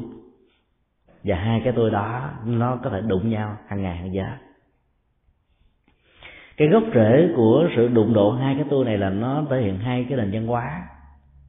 Một nền văn hóa của sự dấn thân, như là những người xuất gia, mà trong khi mình là một người tại gia. Và một cái nền văn hóa sống một cách là lo cho mình, không làm phiền ai và cũng không muốn ai đụng chạm và làm phiền đến mình cho nên nếu không giải quyết được cái cái sự tương nhượng và ranh giới đó đó, thì nó sẽ không có tuổi thọ trong hôn nhân. Và họ đã nói với chúng tôi rằng là họ đang quá mỏi mệt à. rồi chứ tôi nói rằng cái trạng thái căng thẳng như thế nó là ngã kiến vì ai cũng cho rằng mình trong tình huống này là đúng và muốn người kia phải chiều theo cái khuynh hướng lối sống của mình. Mà không muốn mình có thể tương nhượng một phần nào đó cho người đó có không gian để thở cái phần à, ứng xử của ngã kiến đó, nó xem rằng là quan niệm lập trường khuynh hướng ứng xử của mình là số một và không có gì là có vấn đề hết á. Cho nên ai chịu được thì đi tới phía trước còn ai không chịu được thì tìm chỗ chỗ khác mà chơi. Tôi là vậy đó. Cái đó là thái độ của cái ngã kiến. Ngã kiến đó nó có thể bám lấy phong tục tập quán dân hóa luật pháp làm thành trì để bảo hộ, để nuôi nắng, để nó có cơ hội được trưởng thành. Cho nên càng bám víu nhiều chừng nào thì các cái cơ hội đó nó trở thành như là một cái bình phong. Đúng vào đó là nó kháng cự. Sống với tư cách là một người tại gia đó thì chúng ta cũng đừng quá đặt nặng cái con đường giải thoát như là những người xuất gia. Nếu cái nhu cầu tâm linh chúng ta lớn và cao thì chúng ta đi con đường xuất gia còn ở cái tư cách của người tại gia đó, thì làm thế nào để mình sống được an vui, hạnh phúc, dấn thân, chia sẻ, phục vụ ở một mức độ và cũng đừng bao giờ quên phục vụ cho những người thân của mình. Nhiều người bận tâm về cái này nhiều quá cho nên người thân của mình bị bỏ rơi. Ở tại Việt Nam, chúng tôi cũng gặp những cái tình huống các gia đình như vậy trước khi ờ, lên máy bay sang Hoa Kỳ thì một Phật tử ở Đà Nẵng đã gọi điện thoại khóc sướt mướt, nói rằng là, thầy ơi, ngày hôm nay tôi vừa tụng kinh thì chồng của tôi đã đập bằng thờ và ôm lấy hình ảnh của Phật quẳng xuống trước mặt tôi và nói là à, Phật của mày nè, đối tượng tôn kính của mày nè ta sẽ giảm đạp. Và bà khổ đau cung cực vì thấy người chồng của bà đã xúc phạm đến cái đối tượng tâm linh của bà. Và bà muốn, không muốn tha thứ. Và nói giờ bà sẽ chọn con đường ly dị chúng tôi hỏi lý do tại sao mà cái căng thẳng nó diễn ra như vậy? Thì bà nói là từ lúc đi chùa đến giờ, bà về bà ăn chay trường. Muốn là ông chồng ăn chay trường. Ông ăn được ba ngày cái ông giỏi quá. Mà bà cứ buộc ăn tiếp. Cho nên cái tình thương đó bắt đầu bị va chạm đến cái tôi cái tình thương nó có giới hạn, mà cái tôi thì nó lớn hơn. Thì sau đó đó bà lập bằng thờ rồi tụng kinh, bốn giờ khuya dậy gõ mỏ, tóc tóc tóc mô lân nghiêm hồi thượng phật bồ tát. Ông đang ngủ, ông nghe tóc tóc tóc, giật mình dậy, khổ đau cung cực. Đối với bà thì hạnh phúc vô cùng. Là bởi vì ứng dụng không đúng tình huống. Tụng kinh ở nhà có một mình, cần gì phải gõ mỏ. Tôi gõ mỏ là vì có hai người trở lên, sợ người tụng nhanh, người tụng chậm, người tụng cao, người tụng thấp. Lấy cái việc trường canh để cho nó có hòa khí ở trong à, lúc tụng thôi mà là người tại gia thì đâu cần phải tụng kinh nhiều như vậy. Mỗi ngày tụng một thời là quý lắm rồi. Nhiều người ở việt nam tụng một ngày bốn thời. Tụng giống như những người tu. Mà người tu ta tụng ta có quán chiếu của hành trì. Còn ở tại gia mình chỉ tụng như để cầu phước không đó. Thì ông chồng ông cảm thấy rằng là bắt đầu mến phật kính phật rồi bà không còn thương tôi nữa. Và cái nỗi sợ hãi của cái tôi đó xuất hiện, đó là ngã si. Và ngã si này nó được cái thành trì của ngã kiến hỗ trợ vào. Và người ta phải ứng xử theo cách thức là làm thế nào để kháng cự cho thấy là ông ta không cần hoặc là ông ta có thể trở thành bạo động. Do đó chúng tôi khuyên là để có được cái hạnh phúc lại đó, thì cô không nên tụng kinh ở nhà. Lập bàn thờ là tốt rồi. Cũng không cần phải ăn chay trường nếu chưa có điều kiện và việc ăn chay trường có thể làm trở ngại cho cái hạnh phúc của cả hai thì cô không cần phải phải làm căng thẳng như thế. Từ từ. Chừng nào muốn tụng kinh thì đến chùa mà tụng. Tại vì ở tụng kinh ở chùa đó, thì nó có cái cộng hưởng tâm linh. Còn tụng ở nhà thì làm cho người chồng có cái cảm giác sợ hãi rằng là vợ của mình không còn mến thương mình nữa, vì thời giờ dành cho phật nhiều quá. Người đó đạo phật có mặt là dành cho con người cho nên dầu mình có muốn làm gì thì làm thì mình phải chăm sóc sinh hoạt gia đình. Thì nó không có đụng chạm đến những cái ngã kiến của nhau còn khi ngã kiến nó được đụng chạm mà mình nghĩ rằng là tôi đúng, tôi có quyền tự do, tôi có nhân quyền, tôi được quyền làm những thứ này, luật pháp bảo hộ cái đó, thì cái đó cũng là một cái ngã kiến. Và chúng ta sẽ khó có thể đến với nhau bằng một sự tương nhượng là hai bên hỗ trợ cho nhau, chia sẻ cho nhau những cái khó khăn cũng như là những cái sự thuận lợi. Và do đó, tất cả những bế tắc có thể được giải quyết. Cùng đi trên một cái con đường, cùng ăn trên một mâm cơm, cùng nằm ở trên một cái giường, cùng chia sẻ những hạnh phúc và khổ đau, mà tánh khí của hai người với hai cái ngã kiến, tức là quan điểm lập trường thái độ khác nhau, thì hạnh phúc đó khó bờ được lắm các cuộc hôn nhân khác ờ, tôn giáo đó, nó đẹp và hay trong giai đoạn đầu. Và hiếm có cuộc hôn nhân nào nó kéo dài, hay ở đoạn giữa và hay ở đoạn kết thúc, có nghĩa là khi người ta qua đời. Nó trở ngại trong giai đoạn phát triển và nó kết thúc ở trong sự khổ đau. Là bởi vì hai người có hai ngã kiến khác nhau, phong tục tập quán khác nhau, các suy nghĩ, cách lý giải vấn đề hoàn toàn khác nhau. Và không ai chịu tương nhượng thái độ thành kiến quan cố không phục thiện đó là những dây mơ rễ má của ngã kiến. Vì mình nghĩ là mình đúng. Cho nên mình không thấy rằng cái con đường đi qua là sai, cho nên không có nhu cầu thay đổi đó ai góp ý dầu là với thành tâm, thì mình cảm thấy là cái to của mình bị va va chạm, thương tổn. Và mình tìm cách để mình trốn thoát, chứ không có đối diện với nó để giải quyết những vấn đề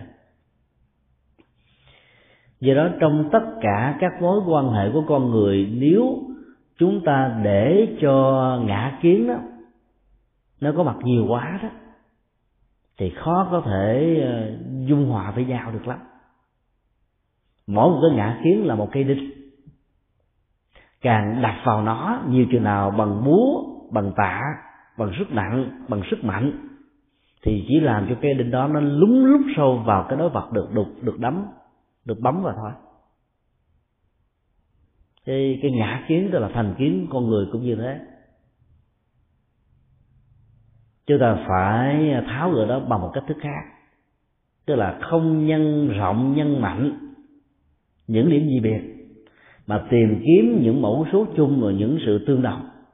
Ở đâu cũng có, giữa người nào cũng có. Dầu cao tính của họ là lửa và nước, ngày và đêm ánh sáng và bóng tối. Họ vẫn có những mẫu số chung.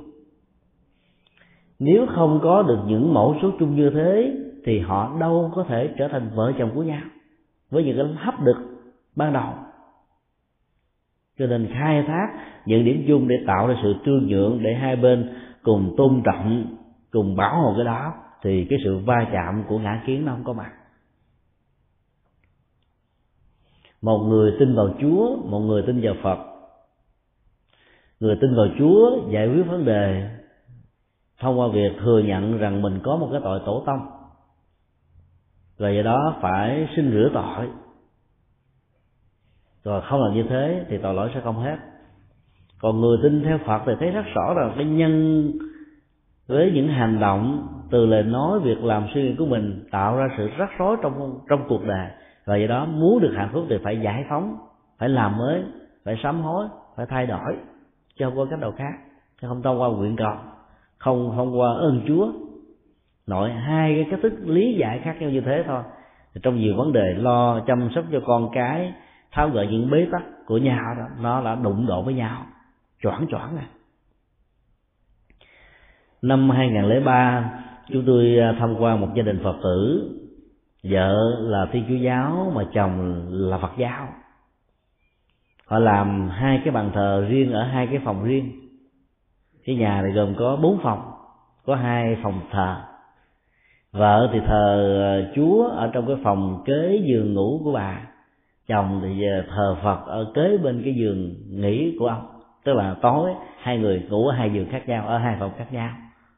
Cho tôi thấy rằng đó là ngã khiến là thầy tu về thì tốt. Còn cư sĩ như vậy là có vấn đề. Mà dầu các nhà tâm lý học vẫn thỉnh thoảng khuyên đó thỉnh thoảng tạo sự tách ly để cho cái cảm giác nhàm chán không có xuất hiện, rồi sau đó đến với nhau thì nó có cái cảm giác mới. Thì nó đều là những cái sự à, ngã ái chấp trước mà. Duy trì nó hay là tách ly nó thì cũng là ngã ái thôi.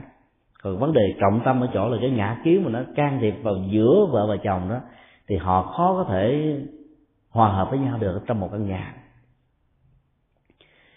chúng tôi đến và thấy hai bàn thờ, thì đầu tiên đó là chúng tôi thắp nhang ở bàn thờ chúa cho cô à, vợ theo đạo sư chúa giáo không có dị ứng. Và sau đó chúng tôi thắp nhang ở bàn thờ phật. Chúng tôi nói như thế này là giữa chúng ta đó thì nó có những ngăn cách. Thì quan niệm của tôi, quan niệm của anh, quan niệm của chị, chúa của tôi, chúa của anh, chúa của chị, phật của tôi, phật của anh, phật của chị. Nhưng phật của phật thì nó không có những khoảng cách đó chúa của chúa thì không có những khoảng cách đó. Nếu chúng ta học được cái học thuyết phật tánh như là cái điểm giác ngộ năng lực giác ngộ vốn có ở mỗi con người mà nếu phát huy được đó thì chúng ta sẽ trở thành phật.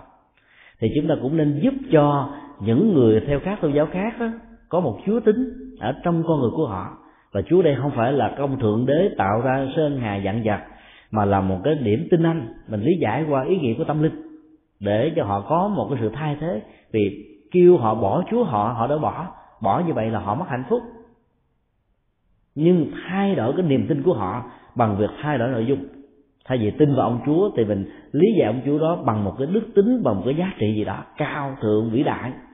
Do đó ai cũng để hình dung được. Và chúng ta có thể tiếp tục lý giải rằng là ở trong mọi con người tôn giáo đó vẫn có cái năng lực chúa tính cần được phát huy. Chúa tính đó thì không bị giới hạn còn chúa là chúa trời là bị giới hạn. Vì chúa trời của thiên chúa giáo sẽ không được những người do thái giáo tôn thờ. Thậm chí còn kháng cự và kết tội là khác. Còn uh, chúa của những người theo hồi giáo đâu được thiên chúa giáo tin lành chánh thống và hồi giáo uh, uh, do thái giáo thờ. Ngược lại cũng như thế. Chúng tôi mới đề nghị rằng là hãy um, để cho hai ngày ngồi chung một cái bàn thờ và mỗi buổi sáng đó, thay vì vợ và chồng lại chúa, lại phật riêng, thì họ luôn luôn nhìn về hai cái phía đối lập với nhau. Bây giờ, vì thờ chung một bàn thờ, cho nên mỗi sáng trước khi vợ và chồng đi làm, cả hai cùng thắp nhang. Dĩ nhiên là bà vợ thắp nhang cho chúa, chứ không thắp nhang cho phật. Nhưng khi bà ta cúi đầu xuống, làm cái dấu amen cho chúa, thì bà cũng phải cúi đầu cho ông phật. Và ngược lại, cái ông chồng khi cúi đầu cho ông phật thì cũng đồng lúc đó cúi đầu cho ông chúa. Như vậy là người chồng kính cái đối tượng tâm linh của người vợ và người vợ kính đối tượng tâm linh của mình. Và do đó hai bên đang thể hiện là vợ chồng như là khách quý vợ chồng uh, có những sự trân trọng với nhau. Thì cái ngã kiến của chúa thì cái ngã kiến uh, của phật nó không đụng với nhau. Cái niềm tin chúa và niềm tin phật đó có thể song hành với nhau được. Bởi vì trong rất nhiều cái cuộc hôn nhân khác tôn giáo ở xã phương tây đó. Chúng ta không thể buộc cả hai cùng nhìn về một hướng, vì nó đã gắn liền với họ là nhiều đời nhiều kiếp rồi. Cái tôn giáo đó đã gắn liền với họ. Cho thay vì nỗ lực yêu cầu họ bỏ tôn giáo của họ, thì chúng ta yêu cầu họ hòa hợp để thờ hai vị trên cùng một bàn thờ. Rồi dĩ nhiên, chúng ta biết rằng là đọc một quyển kinh thánh và một quyển kinh phật về lâu, về dài, thì người đọc với tinh thần khách quan sẽ thấy các giá trị đạo đức, tâm linh, tuệ giác, dấn thân, vô ngã, vị tha ờ, không thành kiến, thoải mái, rộng mở, độ lượng nó sẽ nhiều, gấp nhiều lần so với những gì đã được dạy trong kinh thánh của các tôn giáo. Và từ từ thì cái người vợ kia sẽ trở thành phật tử thôi còn khi mà thờ ở hai cái bàn thờ, trong hai cái căn phòng khác nhau đó, thì cái cơ hội đó vĩnh viễn không có.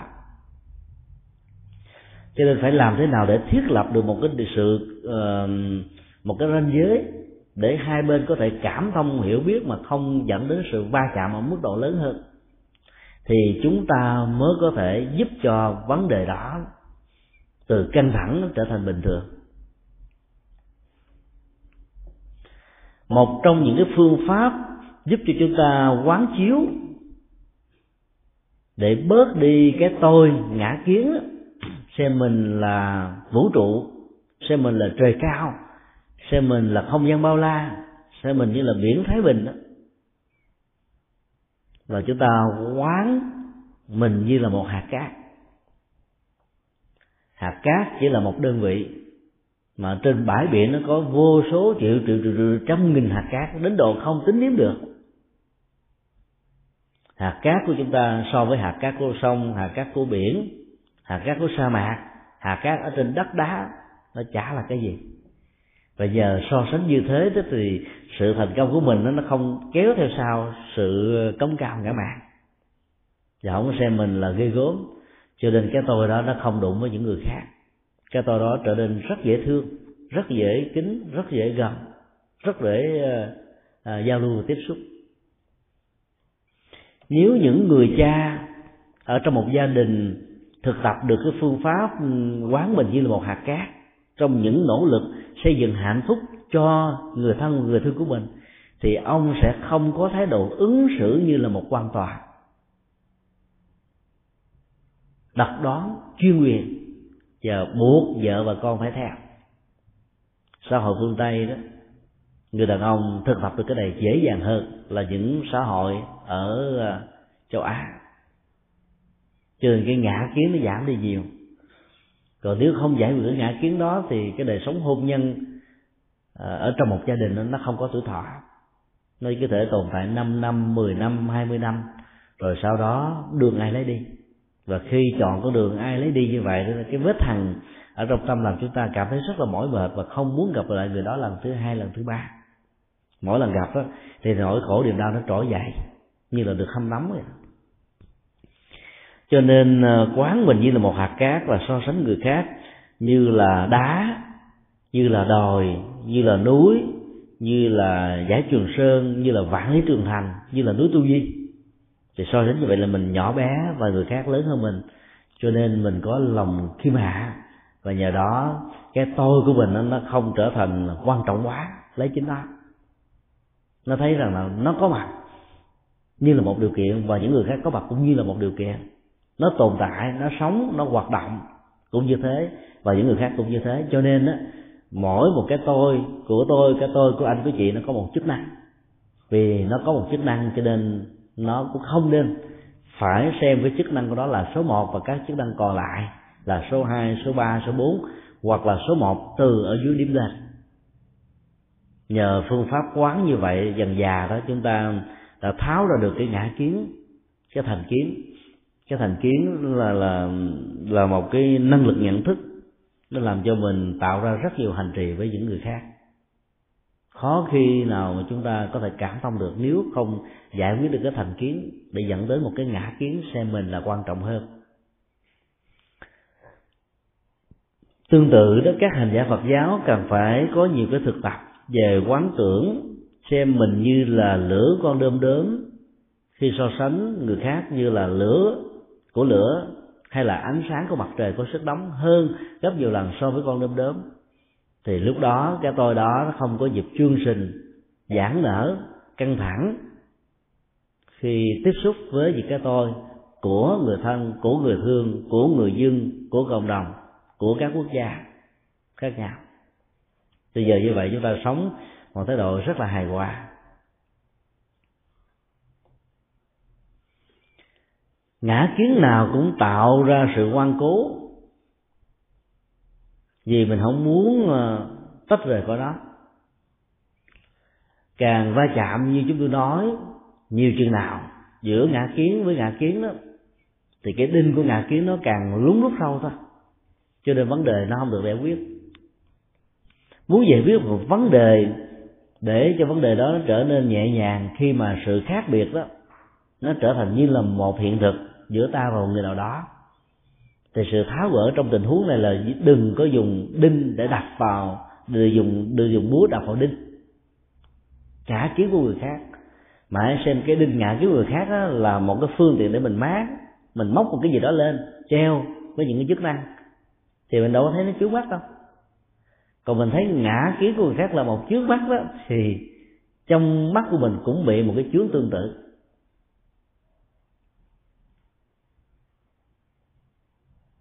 Nỗ lực tháo gỡ ngã kiến của người khác như là nỗ lực tháo gỡ cái chốt mìn. Chỉ cần à, một cái sơ suất nhỏ có thể làm cho mình bị à, nát tan thành nhiều mảnh vụn khác nhau Bởi vì trong cái cái ngồi của quả mì đó rất là nhạy, mà nó đòi hỏi mình phải làm đúng. Làm đúng có nghĩa là làm thế nào để cho cái ngã kiến đó không rơi vào trạng thái ngã ái, tức là tự ái.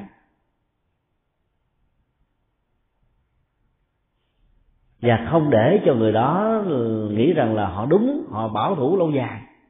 Tức là mình muốn phân tích cho họ thấy cái nhìn đó nó có vấn đề.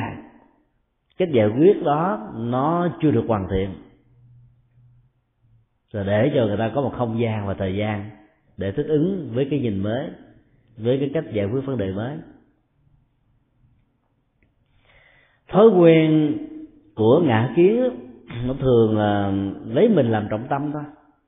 Ở trong ờ, mọi cái giao lưu tiếp xúc, người có ngã kiến nhiều là thích, từ đầu đến đuôi là người ta phải quan sát về mình, tập trung để ý tới mình. Còn những người khác là không được để ý tới. Còn nếu cái tình huống đó không được diễn ra thì họ cảm thấy khó chịu.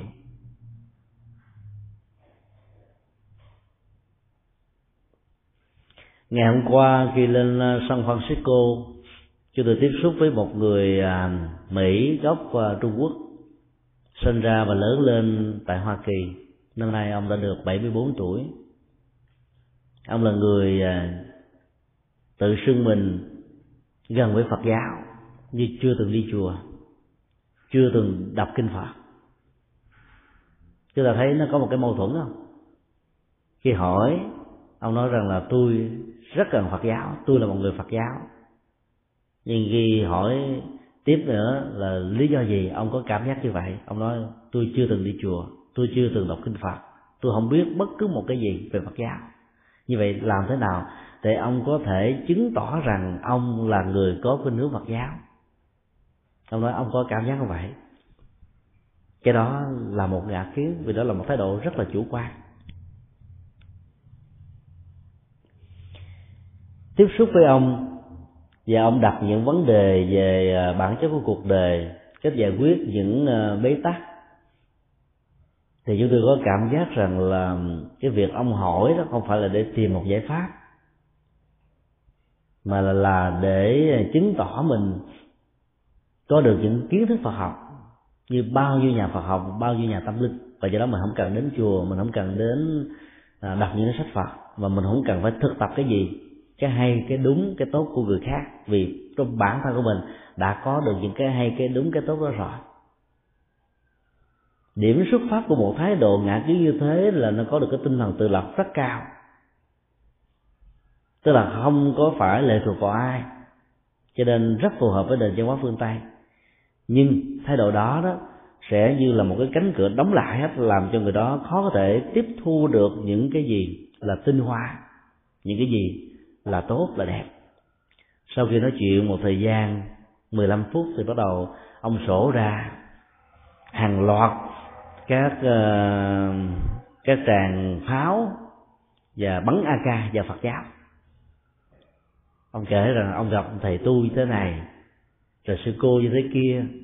Phật tử làm phước báo toàn là mong cầu uh, hưởng cái phước báo trong tương lai thôi như thế nào tức là toàn là những cái hình ảnh xấu không?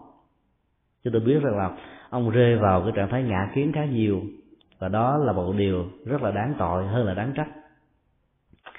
Chúng tôi mới đưa ra một cái cái ví dụ về một cái nhìn tích cực để không có đụng chạm đến các ngã kiến của dao ở trong một cái cây um, hoa hồng đó thân hoa hồng có đầy những cái gai hồng. Cành hồng cũng có gai hồng lá hồng cũng có gai hồng. Và thậm chí, cái mặt sau của lá hồng cũng có những cái độ xước gai nho nhỏ và cái cạnh lá cũng như thế. Có nhiều loại ờ, cây hồng đó. Trồng cả một năm mà nó chỉ cho chúng ta khoảng chừng một, hai hoa hồng thôi. Nếu chúng ta để ý quá nhiều đến cái gai trên thân hồng, cái gai trên lá hồng, cái gai trên ờ, cái rễ hồng thì chúng ta sẽ không còn có một cái khao khát hay thích thú gì để ý đến cái hoa hồng. Hoa hồng rất ít. Tổng số của lá thân cành nhánh của cây hồng nó nó nhiều gấp hai chục lần so với cái bông hồng vốn có. Và sự tồn tại của hoa hồng nó chỉ có vài ngày. Trong khi đó, cái thân hồng, gai hồng và những cái không phải là bông hồng đó, nó có thể là năm này sang tháng nọ. Trong cuộc đời, khi chúng ta tiếp xúc với bất kỳ một đối tượng thành phần nào chúng ta cũng có thể thấy những cái yếu tố như vậy. Và người lạc quan và tích cực đó, để không vướng, bám vào cái ngã kiến của mình, để đụng lại với những ngã kiến của người khác đó, thì cái đó nên hướng tầm mắt mình về cái hoa hồng hơn là để ý đến những cái không thuộc hoa hồng, vì cái đó nó không phải là yêu cầu. Thì lúc đó chúng ta không cảm thấy nó mỏi mệt. Đi tới đâu, mình cũng cảm thấy được hạnh phúc, cũng cảm thấy được bình an cũng cảm thấy không va chạm đụng chạm còn với cái cặp mắt à, xét nét và với một cái thái độ dướng díu đó, với những cái ngã kiến đúng và sai, thế này, thế kia, buộc thế này, thế nọ, thì chúng ta vĩnh viễn chỉ à, thấy những điều chướng tay gai mắt thôi. Còn những cái tốt, nó ngược lại hoàn toàn với chướng tay gai mắt đó, chúng ta không quan tâm. Rồi do đó chúng ta trở thành nạn nhân và sống như thế được gọi là sống với ngã kiến cái cái thấy của tôi, cái nhìn của tôi là số một thôi còn những cái khác không là gì. Chúng tôi kể cho ông nghe một cái câu chuyện thiền à, của nhật bản mà tất cả chúng ta đây đều có thể đã biết qua. Vì đã từng đọc qua câu chuyện à, thiền à, với tiêu đề gốc và các đá chuyện đầu tiên ở trong chuỗi tập thiền này đó, kể về một vị giáo sư đại học nổi tiếng về phật học đến thăm một vị thiền sư. Vị thiền sư đã mời ngồi theo một cách thế là kiết già tức là trong tư thế hoa sen để cho uh, cái trạng thái thư thái nhẹ nhàng nó được diễn ra. Vị giáo sư Phật học đó nó thao thao bất tuyệt nói như là muốn dạy đời đến nhà sư nói như nghĩ rằng nhà sư là học trò của mình nói rồi có cảm giác là nhà sư này cần phải học ở mình những thứ mà mình biết được, rất tâm đắc, rất sâu sắc. Nhà sư vẫn thản nhiên. Một mặt là chú ý nghe, nhưng mà khác thì ta nhà sư nâng cái tách trà lên. Và rót vào, nâng cái bình trà, rót vào trong tách trà. Uống trà trung quốc và trà nhật bản đó, mà uống đúng cách của nó là cái cái ly trà nó xíu, chứ nó không to như là cái ly như thế này và uống một lần nó chỉ có vài giọt trà vào trong đó để nó giữ lại cái hương vị đậm lại ở cái cuốn cổ. Nó ngọt và nó nó thấm. Thì có cái cảm giác thoải mái, sảng khoái về tinh thần thôi. Và bản chất của việc uống như vậy không phải là để thưởng thức nó, mà là để thể hiện cái chánh niệm tỉnh thức ở trong đi đứng, nằm, ngồi và ở đây là hành động của sự uống. Nó là một sự thực tập. Cho nên tính thời gian không trở thành quan trọng. Và đưa vào ờ, trong cơ thể là loại trà ngon, trà dở không còn là quan trọng nữa, mà nó đang thực tập để có được tỉnh thức, giúp tâm và thân trở về một mối, thì sự thực tập đó trở thành thành công. Nhà sư tiếp tục rót giáo sư tiếp tục nói, ông giáo sư ông nhìn thấy cái trà đã đầy rồi. Không biết ông thầy này tại sao ông cứ rót hoài? Thưa thầy, nước đã đầy tràn rồi nhà sư nói, nãy giờ cũng như thế, tâm của ông nó đã quá đầy tràn.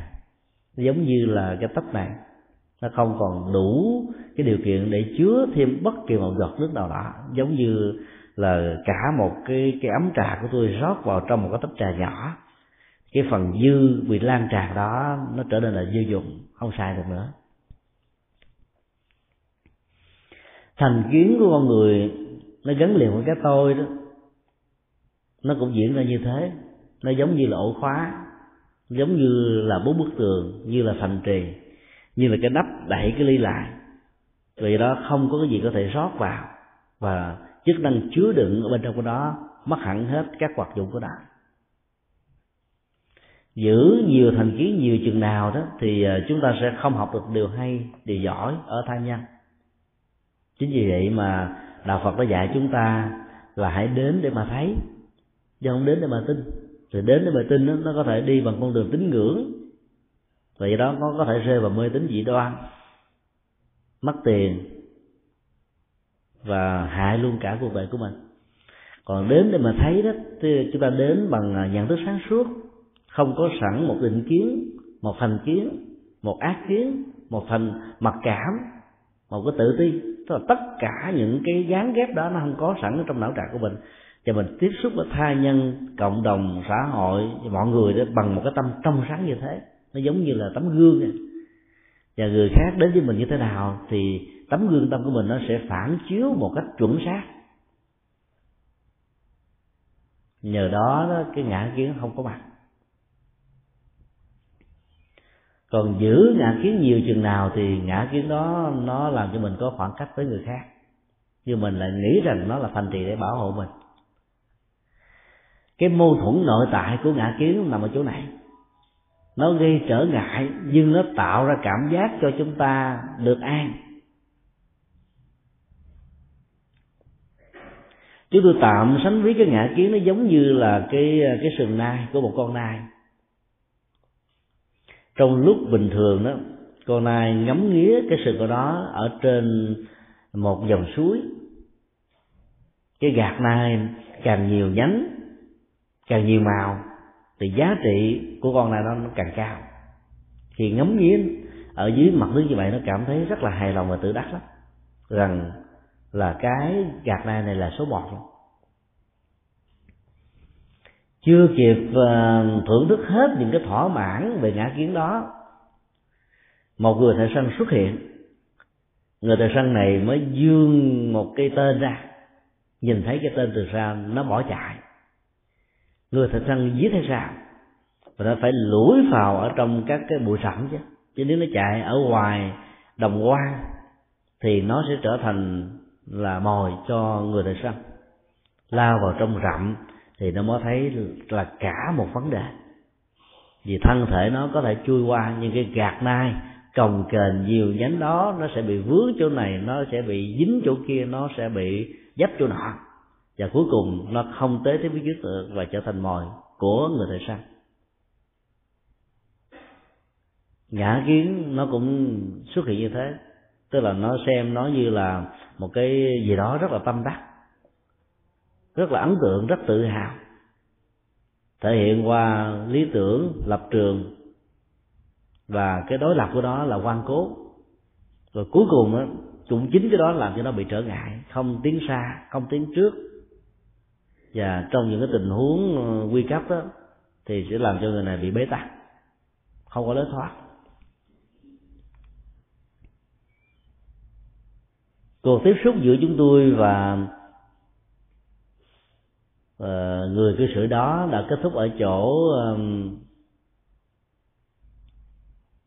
khi hai bên trao đổi với nhau về bản chất của nhận thức và đặc biệt là sau khi chúng tôi ờ, phân tích về các cái dụ ngôn của Phật giáo, dĩ nhiên là ông vẫn hiểu được rằng chúng tôi có một cái ờ, thái độ là muốn hướng dẫn ông về Phật pháp để ông bỏ bớt những cái quan điểm cho rằng là chỉ có ông là đúng, còn tất cả mọi thứ là sai. Cái việc làm đó đâu có dễ dàng một ngày một đêm mà có thể thành công được ông chia tay với niềm vui. Và dĩ nhiên là ông vẫn giữ quan điểm của ông. Rồi ông về với cái quan điểm đó. Trong đầu ông nghĩ thế nào về cái việc mà tiếp xúc trò chuyện với chúng tôi thì chúng tôi không nắm vững được, không nắm rõ được. Ngoài trừ chính bản thân ông. Nhưng qua cái cách thức ông thể hiện đó, thì ông cảm thấy rằng là ông hài lòng với những gì ông có, với những gì ông nghĩ, với những gì ông giải quyết và những gì ông đã sống trong rất nhiều năm qua rồi có thể tiếp tục, ông sống theo cái này. Chứ tôi chỉ đề nghị là ông hãy ờ, nếu có thời gian, suy nghĩ thêm về cái câu chuyện ờ, rót trà của Phật giáo. Và biết đâu đó, nó có thể trở thành một người bạn, giúp cho ông rất nhiều ở trong nhiều tình huống khác nhau. Thì lúc đó ông mới tâm sự rằng là không giấu gì ông thầy tu. Tôi có mấy đứa con, mà bây giờ chúng không có thừa nhận tôi tôi khổ lắm. Và tôi cốc cằn với những cái đó. Khi hỏi ra lý do tại sao mà nó có cái tình trạng khổ đau như vậy. Thì ông bảo rằng là cái quan điểm của nó khác hoàn toàn với quan điểm của tôi. Mỗi khi tôi nói ra điều gì nó cứ phủ định không? Và mỗi khi uh, nó nói ra điều gì thì tôi cũng phủ định lại với tư cách là một người cha.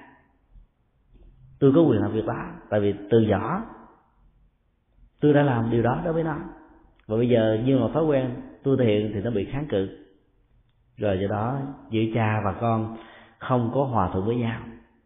Cho nên là mặc dầu đời sống của ông khó khăn thì ờ, cứ ờ, đến ờ, mỗi cuối tháng đó, lãnh tiền lương về, thì con của ông là một người rất là giàu, đã trích ra khoảng 15% cái tiền lương của mình để cúng vào cho một nhà thờ.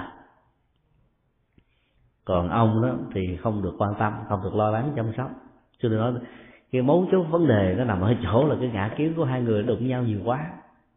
Cho nên người con khi à, làm việc thiện, có cảm giác là hạnh phúc hơn là giúp cho cha ruột của nó. Mặc dù theo đạo lý của nhà phật đó thì mỗi người con cần phải lòng hiếu thảo, đền ơn, đáp nghĩa, đấng sanh thành, được xem như là phật, như là chúa, như là thần linh của mình khi các vị đó đang còn sống cái quan niệm như thế khó có thể được những người khác tôn giáo chấp nhận lắm. Là cho chúa là số một thôi, còn cha và mẹ là thứ yếu. Còn đạo phật của chúng ta đó ờ, có một cách thức là đẳng thức hóa cha mẹ như là phật và chúa để cái đạo lý của tình thương trong xã hội đó về ơn và nghĩa cần phải được thực hiện. Thì lúc đó các việc làm từ thiện xã hội với thai nhau và cộng đồng nó mới có ý nghĩa của nó.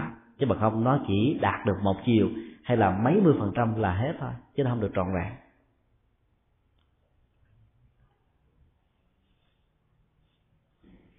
Thái độ cốc cần đời nó là một ngã kiến, bất cần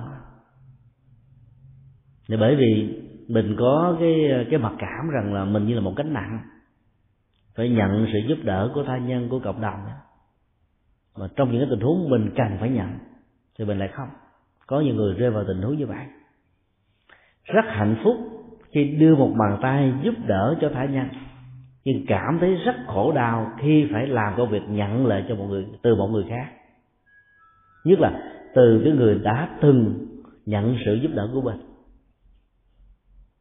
Những người cha, người mẹ, ông và bà có tâm lý ứng xử như vừa nêu, khổ đau lắm.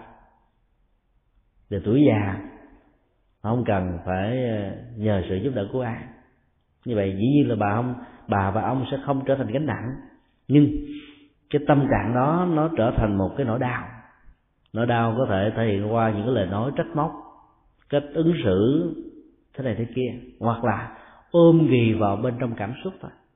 Và cái ngã kiến đó nó tiếp tục theo đuổi.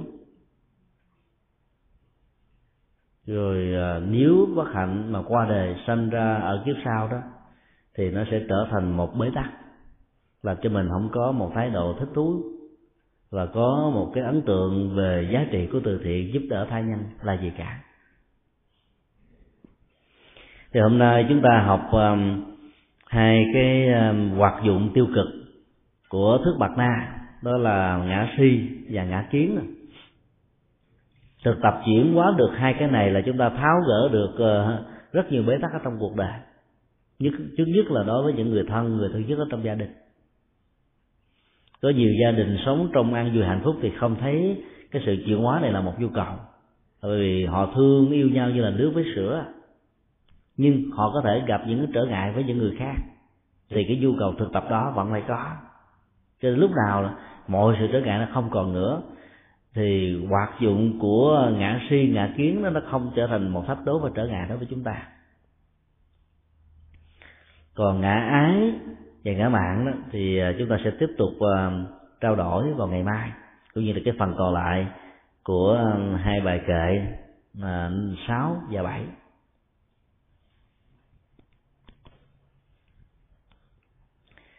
Hôm nay quý vị sám hối chắc cũng hơi mệt thôi, mình nghỉ sớm. Ngày mai sẽ là ngày 29 là 30 thì mình còn có hai buổi nữa thì à, chúng tôi sẽ cố gắng à, kết thúc cái phần về bản chất của thức mặt na vào ngày mai. Còn ngày mốt và ngày à, một tây tháng bảy đó, thì sẽ hoàn tất thì cái phần phân tích về các thức giác quan. Từ sau sáu buổi